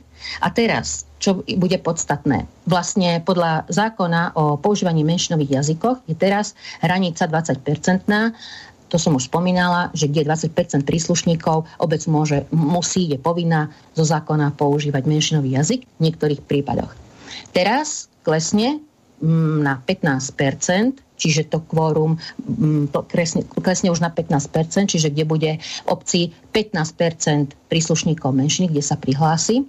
To bude jeden taký posun smerom ešte k ďalšej intenzívnejšej diskriminácii menšín alebo obmedzovania Slovákov. Plus sa umelo navýši počet príslušníkov, pretože už máme skúsenosti z okolitých štátov, že keď sa priznávali dve národnosti, všade sa navýšil počet príslušníkov národnostných menšín. A plus sa ešte môžu rozšíriť menšinové práva aj geograficky.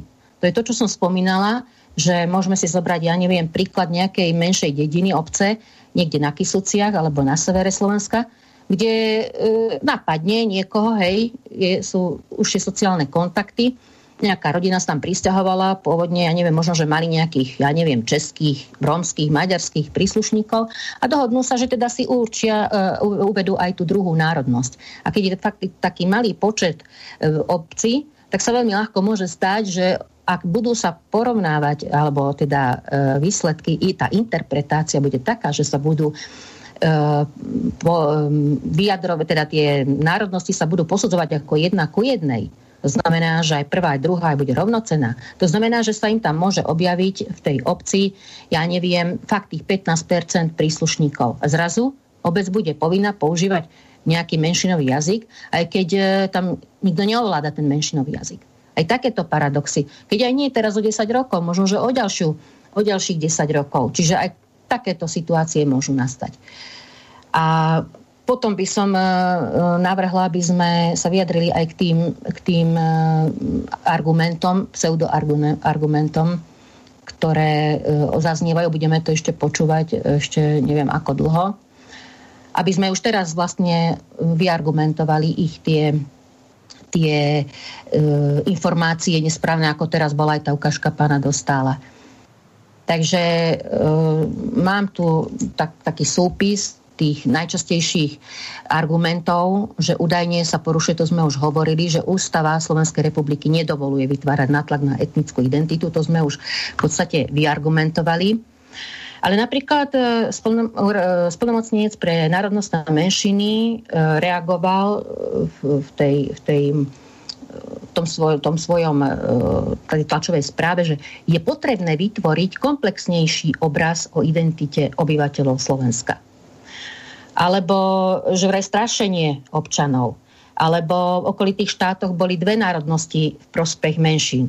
Čiže aj tej V4, keď už všetky štáty okrem nás sa pridali k tomu zisťovaniu dvoch národností, tak ako keby sme aj my mali a boli povinní sa pridať. To len som si zozbierala také argumenty tejto druhej strany, ktorá teda sa zasadzuje o tieto dve národnosti. Môžete teda zatiaľ reagovať, ja si ešte vyhľadám ostatné, že mali by sme vyargumentovať občanom tieto informácie, ktoré nám podsúvajú ako argumenty, že tie dve národnosti sa teda majú uvádzať. Mm-hmm. Ja tu mám ešte... No, až by som mohol. Nech sa páči. Nech sa páči. Ďakujem pekne. No, nazbieral som si pár poznámok. Najskôr tak zľahka, že bolo tu spomenutá tá ústava Írska, myslím. A pán Rafaj povedal, že to je možno úloha pre budúce vlády slovenské. No to by som bol strašne šťastný, ale neviem si predstaviť, aká vládna konštelácia strán by tu musela byť, aby niečo také sa v ústave podarilo presadiť. A hlavne aj v tomto prostredí Európskej únie, no to by bola senzácia, ale skvelá. No, je to krásny sen. Musím ešte jednu poznámočku len k tomu, teda ja žijem na juhu Slovenska, takže poznám tieto veci. Reformovaná cirkev na Slovensku sa to volá, to nie je maďarská. Ono sa to rado tak používa, že maďarská reformovaná cirkev na Slovensku, ale predsa na reformáciu nemajú Maďari a Maďarsko patent. Takže no, majú tu reformovanú cirkev, ale 29% veriacich, to mám zo zborníka z jednej konferencie, 29% veriacich reformovanej cirkvi sú Slováci.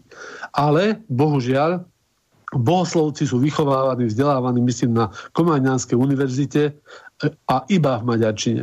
čo je jasná diskriminácia zase z našej strany. To mám informácie zo odborníka, myslím, z Filiakovskej konferencie. Mm-hmm.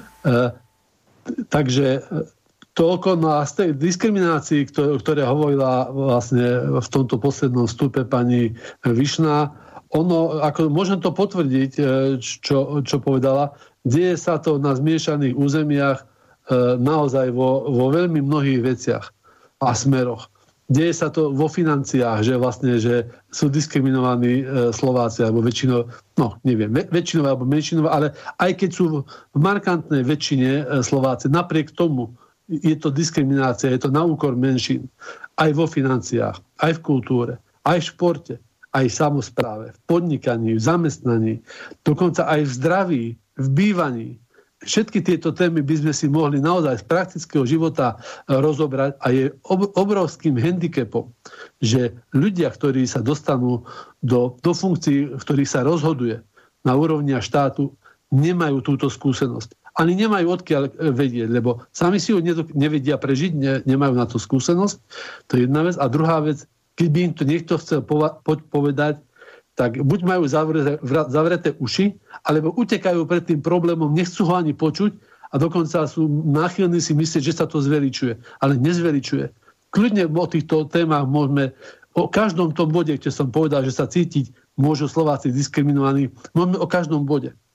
Najlepšia praktická ukážka tohto je, aby som nemusel dokazovať každú vec zvlášť, že Rimavská Sobota je pomerne veľký okres, jeden z najväčších, a naozaj sa dá deliť na južnú a severnú časť s prevládajúcim obyvateľstvom a tá deliaca čiara je štátna cesta číslo 50 alebo budúca R2 alebo ako ju nazvať.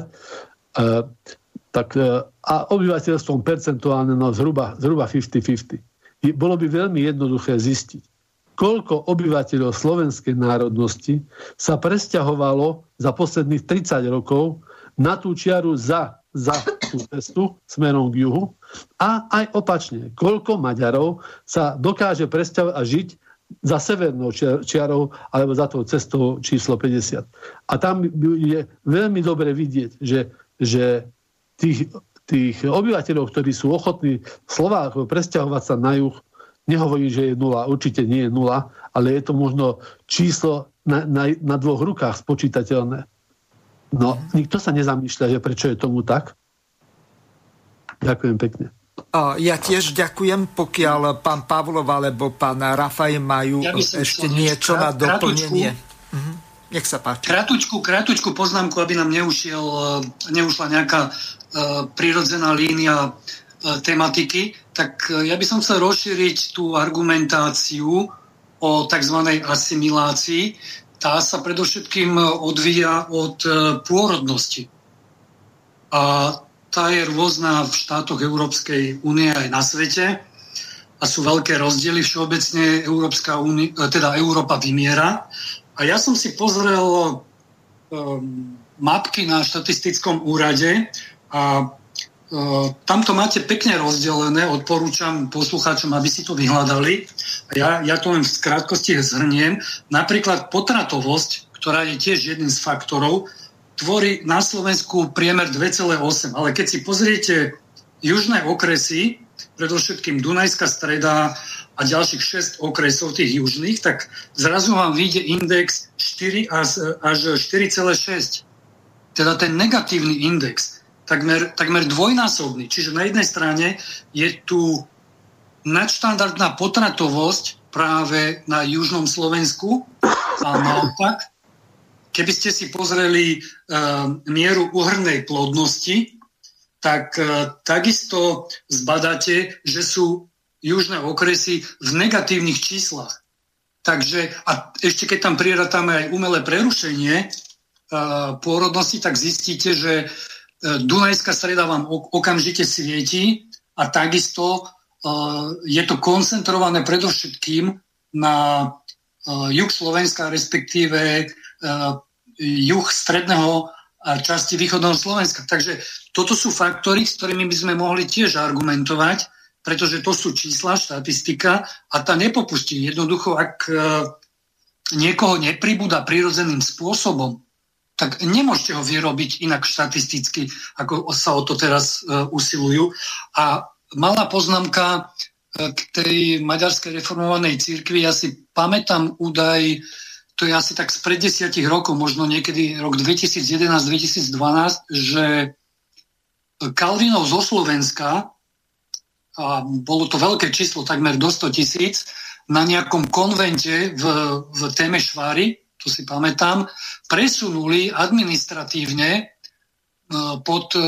pod maďarskú reformovanú cirkev, alebo ten zbor. Čiže tam ten generálny konvent vlastne o tomto rozhodol, že ako keby v úvodzovkách ukradli tých slovenských Maďarov z nášho územia a pričlenili ich administratívne a zrejme aj pod nejaký výkon práv alebo správy pod maďarskú správu. Takže toto sú veci, ktoré jednoducho tá veľkomaďarská jedenda robí a tu možno, že to už je vec zasa tých slovenských Maďarov, aby si to vysporiadali, pretože to označenie, že sú teda tá maďarská reformovaná cirkev, je potom de facto správne. Mm-hmm. A tretia poznámka, čo hovorila pani Višna, tam nám hrozí aj ďalšia úroveň, ešte horšia, nadregionálna, v úradnom jazyku, a to je tzv.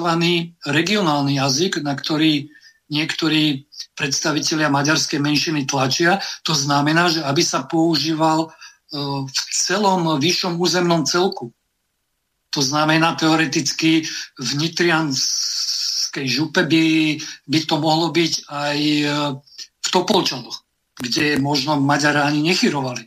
Alebo v prípade Trnavy by to mohlo byť niekde na Záhorí pri Senici alebo Skalici. Mm.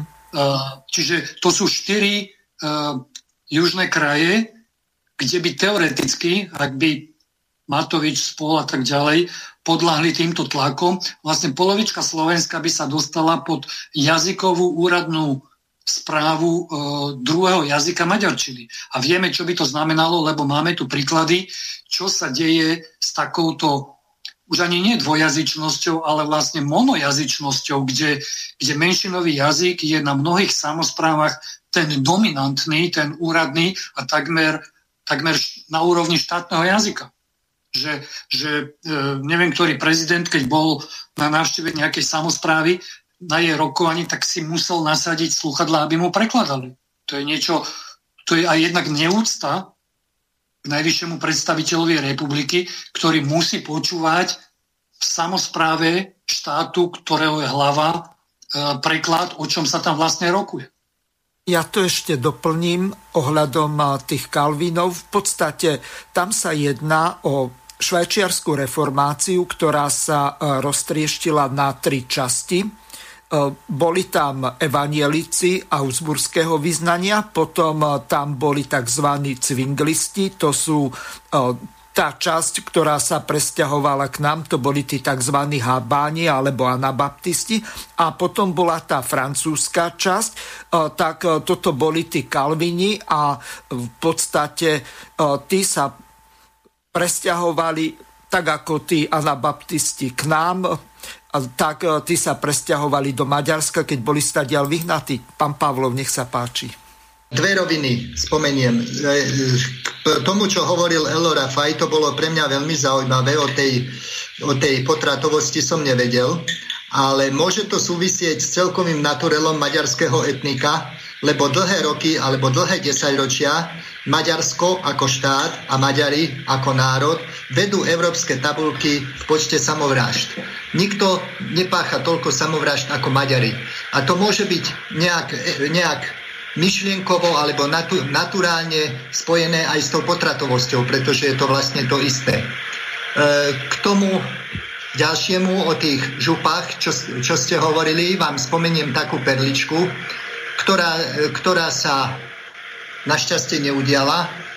Na VUC Nitra bolo výberové konanie na vedúceho odboru školstva a kultúry a prihlásil sa aj jeden zástupca onoho etnika, ktorý si do svojho ako programu dal, že keď on sa stane vedúcim odboru, on presadí, aby nitrianske divadlo raz do týždňa hralo po maďarsky.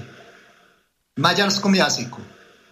Takže to vám znie ako absurdné, ale toto sa naozaj stalo. A ak by som mohol, už sme od toho odišli, ale len krátku poznámku k tým Benešovým dekretom. Môžem povedať? Áno, nech sa páči. Ja sa snažím zaoberať politikou na, dovolím si povedať, vedeckej úrovni a snažím sa o konceptuálne vnímanie politiky. Elo Rafaj vie, o čom hovorím. A otváranie tej otázky Benešových dekretov, to je prvý krok, to je primárne. Musíme sa voči tomu ohradiť, pretože Benešové dekrety boli súčasťou povojnového usporiadania Európy. Ale keď my budeme súhlasiť alebo necháme sa manevrovať do diskusie o revízii výsledkov druhej svetovej vojny, tak potom automaticky, logicky, regulárne sa otvorí aj otázka otvárania výsledkov prvej svetovej vojny, čo je rovná sa Trianon. My musíme aj toto vidieť, že Benešové dekrety sú prvý krok. Ak by sme v tomto to neustáli, alebo proste vôbec pripustili o tom diskusiu, druhý krok bude otváranie a revízia výsledkov prvej svetovej vojny a otázka Trianonskej mierovej zmluvy. A to už je hrozná téma, ďalšia, nekonečná, radšej ju tu nebudem rozoberať. Všetci mi rozumiete. Áno, ja tu mám ešte pripravenú tú poslednú ukážku z toho vystúpenia v tej televízii pána Dostala. V akom je to teraz momentálne stave? Sčítanie sa má začať o týždeň a podarí sa teda presadiť za ten týždeň to, aby ten dokument bol taký, ako vlastne bol predtým, než ho aj za prispenia poslanca Gyimesiho zrejme štatistický úrad skomplikoval? No, v tejto chvíli ešte stále platí, že sčítaní sa majú zisťovať dve národnosti, alebo bude možné uviesť aj druhú národnosť, pretože to nie je iba také nejaké rozhodnutie, že si štatistický úrad povie, že dnes je to takto, zajtra to bude takto. Je to upravené v opatrení. Opatrenie je niečo ako vyhláška ministerstva, štatistický úrad vydáva opatrenia, teda všeobecne záväzný právny predpis a ten možno zmeniť tak, že sa uskutoční pripomienkové konanie k návrhu a na základe vyhodnotenia pripomienkového konania potom dotyčný úrad rozhodne, že prípadne zmení to opatrenie a vydá to v zbierke zákonov. Štandardne sa má pripomienkové konanie konať najmenej 15 pracovných dní. Začalo v piatok po obede až podvečer. Čiže keby to išlo štandardnou formou, tak nestihnú začiatok sčítania, čo potom by znamenalo, že sa taká zmena nemôže zrealizovať. Preto ho skrátili na 7 pracovných dní, čiže skončí v pondelok, budúci týždeň. A potom sa štatistický úrad môže rozhodnúť, že to opatrenie zmení a zverejní to v zbierke zákonov. My sa budeme pokúšať, aby sa to nestalo, pretože nie sú naplnené dôvody pre skrátenie toho pripomienkového konania. To sa napríklad robí vtedy, keď by to potenciálne mohli vzniknúť veľké ekonomické škody alebo veľká újma niekomu, čo ale nie je úplne tento prípad. Alebo by boli ohrozené základné ľudské práva, čo zjavne teda nie je tento prípad. Je tam viacej tých dôvodov, ale ani jeden podľa môjho názoru nesedí. My sme na to skupina poslancov Národnej rady z troch koaličných poslaneckých klubov upozornili predsedu štatistického úradu, že tie dôvody nie sú naplnené a podľa nášho názoru postupuje v rozpore s legislatívnymi pravidlami vlády. A práve dnes sme zverejnili aj hromadnú pripomienku na portáli www.change.sk, kde sa snažíme dosiahnuť zmenu toho návrhu, respektíve to, aby ten návrh nebol schválený. Je pod tou hromadnou pripomienkou podpísaných 30 koaličných poslancov z klubov SAS, Za ľudí a Olano a teda dúfame, že aj takouto formou prispiejeme k tomu, že si to štatistický úrad rozmyslí. Úplne na konci mi napadá, že sú tam podpísaní ľudia z Olano a pán Gyimesi je z Olano, tak aj tu je trošku taký nesúlad, nie? Aj v rámci Olano je rozdielny pohľad, tak to poviem na túto otázku, tak ako aj medzi samotnými menšinami, lebo maďarská menšina, respektíve Väčšina politicky angažovaných predstaviteľov maďarskej menšiny sa prikláňa k jednej národnosti, menšina v rámci maďarskej menšiny alebo iná časť k dvom národnostiam. Rusini sú tiež skôr za jednu národnosť, podobne myslím. Srbská menšina je za jednu národnosť. Ostatné menšiny, a teda najhlasnejšie Rómovia, sú za to, aby bola možnosť uvádzania dvoch národností. Oni to vnímajú ako niečo, čo je pre nich pozitívne, čo môže prispieť k tomu, že sa viacej ľudí prihlási k rómskej menšine.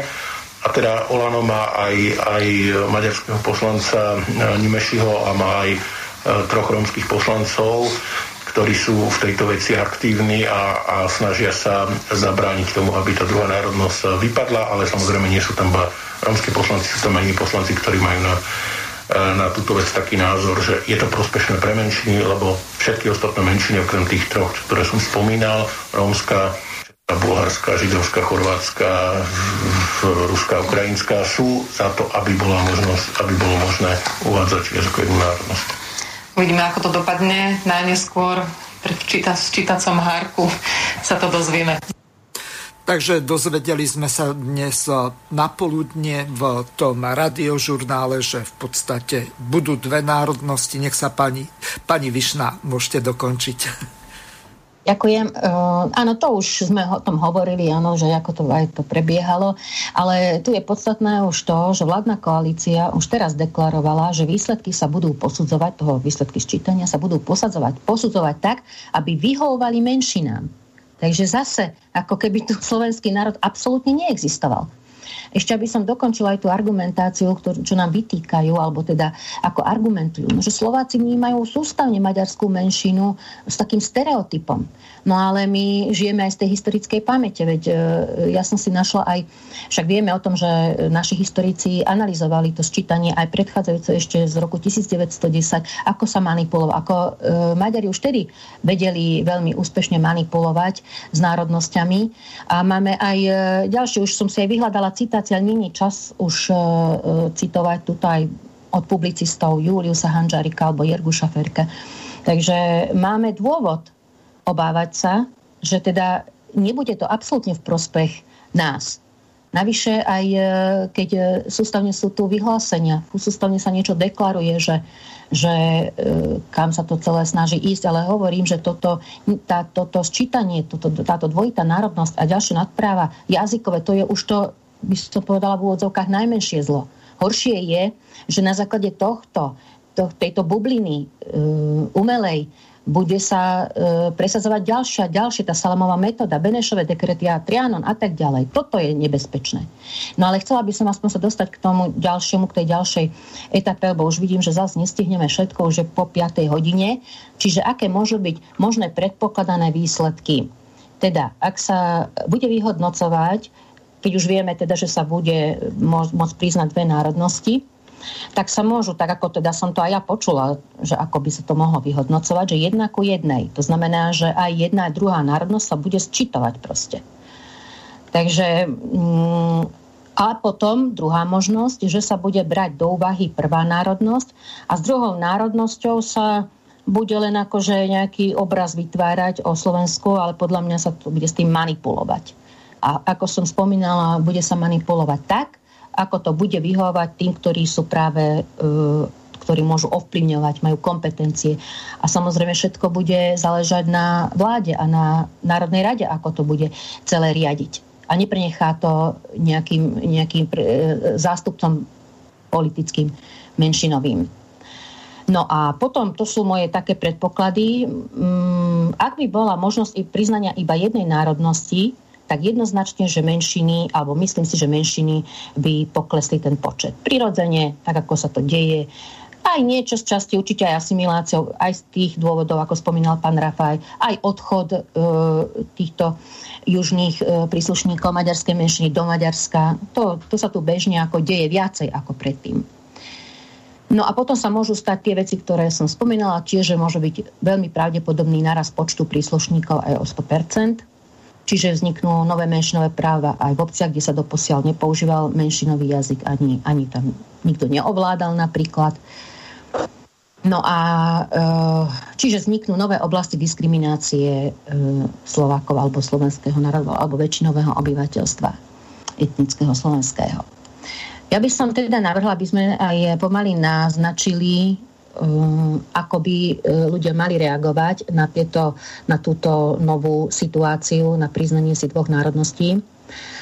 Ale v prvom rade by som odporúčala, ak teda má niekto možnosť, schopnosť, a teda mali by sme mať, zastať si tieto svoje práva. Ak nesúhlasia s týmto, už teda, keď aj sú dve národnosti, už to nevieme nejako zmeniť, ale ešte stále môžeme ovplyvniť vyhodnocovanie alebo tú interpretáciu výsledkov ščítania. Takže ak s tým nesúhlasíme, je treba, aby sme písali, kričali, protestovali, na štatistickom úrade, vláde, ministerstva, politické strany alebo aj RTVS napríklad. Čiže toto sú také prvé kroky. No a samozrejme je dôležité, aby sme odporúčili poslucháčom aj šírili ďalej, že aby sme sa naozaj orientovali iba na priznanie si tej jednej národnosti. Aby sme nešpekulovali nad tou druhou národnosťou, aj keď to tak zvádza, že no tak dám si slovenskú národnosť dvakrát, že nás bude 8,5 milióna, alebo ja neviem koľko, hej, že viacej ako nás je v skutočnosti. Je to veľmi nebezpečný precedens to môže byť a nie vždy môže byť politickí predstavitelia alebo reprezentácia naklonená práve týmto národno-štátnym záujmom, čo sa väčšinou aj tak deje, že nie je naklonená. Takže ani neuvádzať, jednoducho ignorovať tú druhú národnosť a nepísať tam ani len tak zo srandy, že eskimácka alebo indiánska. Všetko toto sa totiž môže stať, že sa bude sčítovať ako tí, ako by som to nazvala, čistí alebo jakí Slováci s jednou národnosťou. A ak teda by si tí akože zo strany napísali v druhej národnosti, že eskimácka alebo indiánska, automaticky to oslabí tú skutočnú slovenskú národnosť. Takže ešte by som aj odporúčala ľuďom, ktorí nie sú celkom tak zorientovaní v tom, no tak fakticky možno žijú v nejakom takom eticky heterogénnom prostredí alebo zmiešaných rodinách a nie sú si istí. Poznám aj tu rodiny, ktoré obidvaja sú rodičia maďarskej národnosti, ale už deti doslova si hovoria, my sa cítime byť Slovákmi. Aby sa trošku zamysleli nad tým, aký je ich prejav. Či sa cítia, podľa toho teda vedia zistiť, či viacej inklinujú k Slovákom alebo či k nejakej inej národnosti. Ako sa prejavujú, čo im imponuje, či sú to v športe alebo v kultúre, tak zistia, ako sú asi približne orientovaní. Ďakujem veľmi pekne. Ja tu mám poslednú ukážku, ktorá sa len okrajovo týka tej témy, ale môže byť to veľmi dôležité z toho pohľadu, že sme tu otvorili Benešové dekrety a hrubé chyby slovenských vyjednávačov, hlavne v prípade prijatia Lisabonskej zmluvy. Europoslankyňa v tom čase, pani Jana Bobošiková, sa vyjadrila k tejto veci takto. A druhá vec, a tá je ešte daleko zásadnejší, to je vec, prečo Lisabonská smlouva není hodná pro Českou republiku. Ale kromě toho, Evropská unie ještě vymyslela Evropskou chartu lidských práv. A tak kromě takových hloupostí, jako je zákonná rovnost žen a mužů. Rovni si jsme, ale když si budeme rovni zákoně ve smyslu, že budou kvóty a nevím co všechno, tak zakotvuje i jednu věc. A sice, že umožňuje některými svými články prolomem Benešových dekretů.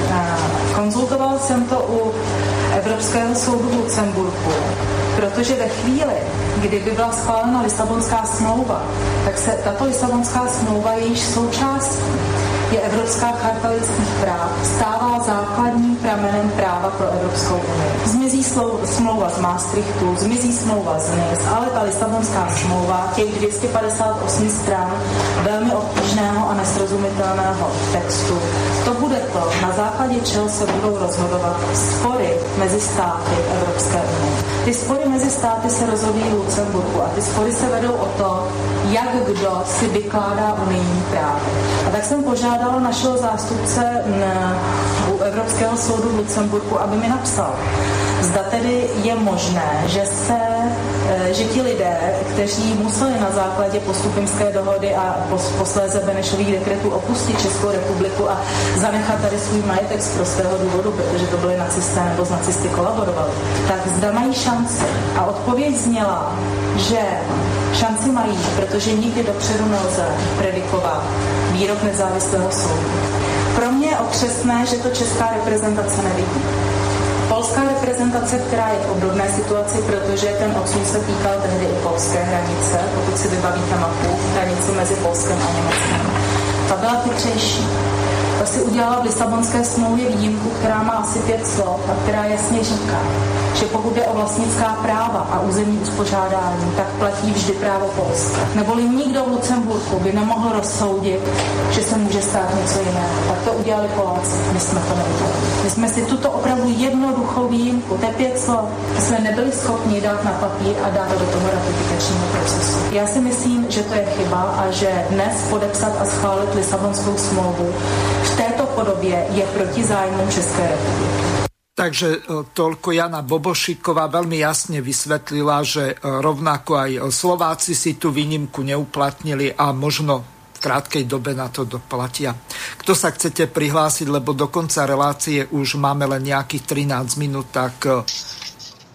Ja by som si dovolil 3 krátke poznámky.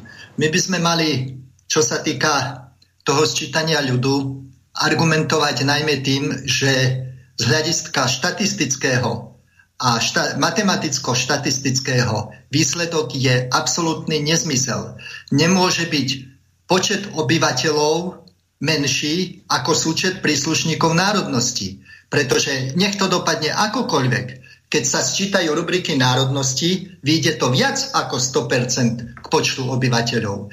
A ja som v tom svojom blogu, neviem, či ste ho čítali všetci, uviedol takú hypotetickú situáciu, ktorá...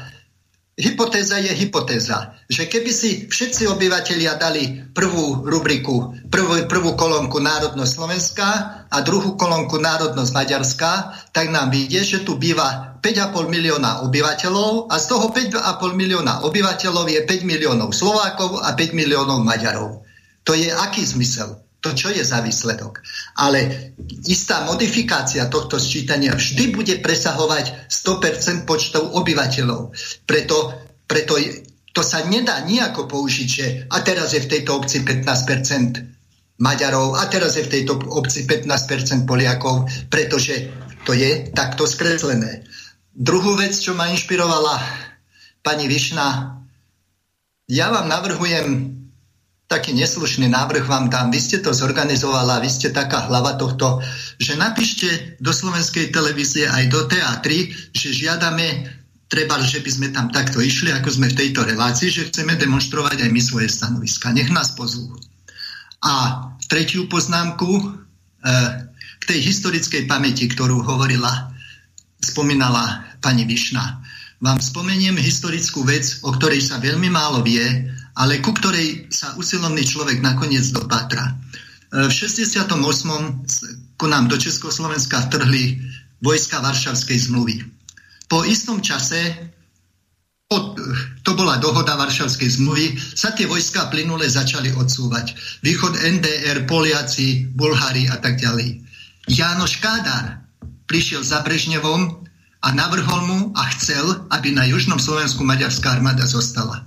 Našťastie Brežnev bol tvrdý a on neveril nikomu, len sebe. Nesúhlasil s tým, aby okupačná armáda na južnom Slovensku bola maďarská. Preto museli Maďari odísť a okupačná armáda sovietská tu zostala. Taká krátka poznámka. To určite pani Višna nevedela. Neviem. Ďakujem. Ja len z rozprávania otca, keď v 68.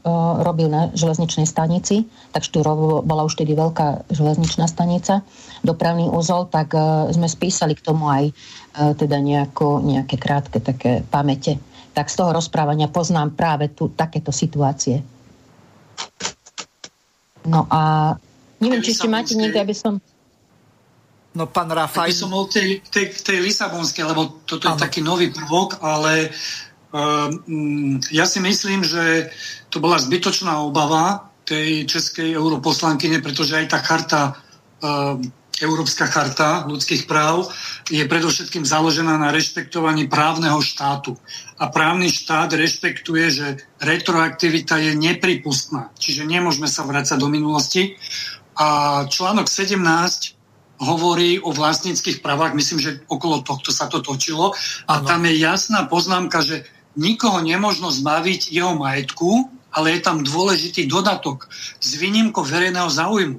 Takže usporiadanie po druhej svetovej vojne, kedy boli porušené ľudské práva, bolo vo verejnom, právnom aj morálnom záujme. Takže z tohto pohľadu každé právo sa dá vykladať rôzne, takže treba sa len pripraviť na dôraznú argumentáciu pronárodnú tých právnikov, ktorí by to riešili. Čiže to je moja poznámka, taká vážna.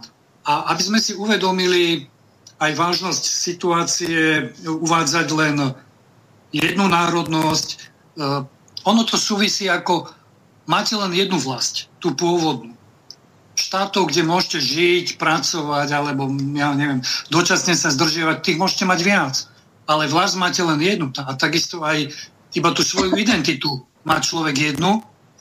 A pikoška na záver z mojej strany, pozrel som si anglický dotazník, alebo britský, presnejšie, tak to je niečo ako federácia, ako u nás, keby bolo Slovensko, Moravská národnosť a Česká, Sliezska a tak ďalej, tak si predstavte, že je tam číslo 17 v tom dotazníku s nadpisom white, čiže biely, a máte tam rozdelené samostatne gypsy or Irish labor, čiže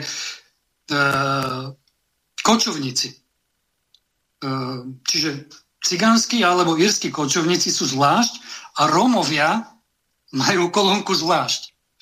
A vo veľskom dotazníku zase nájdete také definície ako biely Veľšan, bielo-čierny Veľšan, bielo-africký Veľšan, bielo-karibský Veľšan, bielo-azijský Veľšan. Takže vidíme, že tie bizarnosti môžu ísť, naozaj nemajú dno, ale je to založené na etnickom pôvode a tam je to oprávnené. Hej? Pretože rásovo sú to jednoducho iné identity, ale my, pokiaľ viem, tak tú rásovú identitu máme rovnakú, či ide o Maďara alebo Slovaka, takže prieme sa už len o tú vlastnú národnú alebo jazykovú identitu a tu máme len jednu. A pri nej by som bol rád, keby sme aj zostali, aj v tom dotazníku. Ja by som navrhla ešte, že aby sme si povedali, že kto sa vlastne môže prihlásiť, alebo mal by sa prihlásiť k slovenskej národnosti. Tak som tak na záver, už vidím, že máme len 7 minút, že Slováci slovenskej národnosti sú všetci, ktorí majú oboch rodičov Slovákov alebo aspoň jedného z rodičov Slováka. Majú vzdialených slovenských predkov alebo bližších. Obyvatelia, ktorí majú manžela alebo partnera inej národnosti, bo sa to veľakrát mieša. Deti rodičov, ktorí majú slovenskú národnosť alebo aspoň jeden z nich je slovenskej národnosti. Slovákmi slovenskej národnosti sú aj obyvatelia, ktorí žijú na Slovensku alebo momentálne v zahraničí a cítia sa byť Slovákmi. A prečo sa prihlásiť za Slováka? Počet Slovákov klesá, to sme už spomínali, že okolo 300 000 je pokles. Národnosť, viera, jazyk, pohlavie môže byť iba jedno. Dvojitá národnosť sa presadzuje v rámci cudzej koncepcie rodovej ideológie. Viac pohlaví, možnosť voľby pohlavia, zmena typickej rodiny. Všetko je to v jednom balíku rodovej ideológie. Čiže to nie je iba len o tej národnosti, ale je to aj o tej rodovej ideológie, aj o tej klasickej typickej rodine tradičnej. Prečo sa prihlásiť za Slováka? Aj preto, aby sa zabránilo manipulácii s identitami a jej dôsledkami. Ak sa prihlási človek za Slováka aj určí si svoje vierovyznania, národnosť, jazyk by mali byť dokonca podľa môjho názoru rovnaké. Je to hodnotovo ukotvený občan, nemanipulovateľný alebo ťažko manipulovateľný. A posledné, v obciach s používaním popri štátnom jazyku aj menšinových jazykov bude poskytovaná alebo podľa počtu obyvateľov národnosti sa budú prideľovať dotácie a realizovať regionálna kultúra. Čiže toto je taký suma sumárum, môžete to doplniť alebo obmeniť alebo pridať teda, aby sme povedali aj poslucháčom, ktorí vlastne si môžu, by mohli, mali priznať slovenskú národnosť, lebo naozaj sa im to možno, že aj mieša, že keď mám manžela Maďara, teraz čo som ja? A deti čo sú? Takže to je môj na záver takýto návrh, že kto by mal byť vlastne Slovák slovenskej národnosti a prečo sa prihlásiť za Slováka. Ďakujem vám veľmi pekne, do konca relácie máme 3 minúty, takže Ivan Hazucha ako prvý, 1 minúta a postupne pán Rafael Rafaj a na záver pán Pavlov. Ivan, ideš. Ďakujem pekne. Ja samozrejme preferujem len jednu národnosť, ktorú si treba vyznačiť, a keďže by som rád upozornil na záver, že keďže čítanie obyvateľstva pripravovali predovšetkým odborníci, to nazvem, z prostredia národnostných menšín, tak určite všetko bolo pripravované v prospech národnostných menšín. Takže tam by som dával veľký výkričník, aby si ľudia uvedomili závažnosť toho rozhodnutia. A to, že žijeme z historickej pamäte, je pravda. Treba si spomenúť alebo naštudovať, čo sa všetko dialo na základe sčítania z roku 1910. A bohužiaľ, naozaj bohužiaľ, úprimne hovorím, že tá historická pamäť, z ktorej my žijeme, nedala nám dôvod zmeniť názor. Ďakujem pekne. Veľmi pekne Ivanovi. Teraz pán Rafaj, nech sa páči. Ďakujem. Ja by som to rozšíril ešte možno o taký nápad, ktorý tu bol. Historicky sme skôr tom negatívnom sa s ním stretli, a to je koncept politického národa alebo politickej príslušnosti alebo štátnej príslušnosti. Takže ak má niekto pochybnosti, že vydala som sa za Brita a teraz čo tam uvediem alebo svojim deťom, tak jednoducho z tej slušnosti, kde žijem, vzhľadom k minulosti, odkiaľ pochádzam, a aj s tým vedomím, že chcem zachovať nejakú tú líniu, odkiaľ som prišla, aj ďalej do budúcnosti, pretože národ tu bol pred 2000 rokmi a mal by tu byť aj o 1000 rokov, tak jednoducho sa prihlásim za Slováka. Asi najkrajšie to pre mňa vyjadril Andrej Hlinka, ktorý povedal: Slovákom som sa narodil, Slovák som a Slovák budem, aj keď budem žalári, aj keď budem neviem čo. Takže ono to vyžaduje isté obete a dúfam, že túto malú obeť pre tých, ktorí vybojovali za nás to, že sme ako národ prežili a vybojovali aj štátnosť, že si to títo ľudia zaslúžia a budú nám vďační za toto. Ďakujem veľmi pekne Rafajovi a pán Pavlov 3/4 minúty. Nech sa páči. Tak ja to tak uzavriem, že som veľmi rád, že som sa tejto diskusie mohol zúčastniť.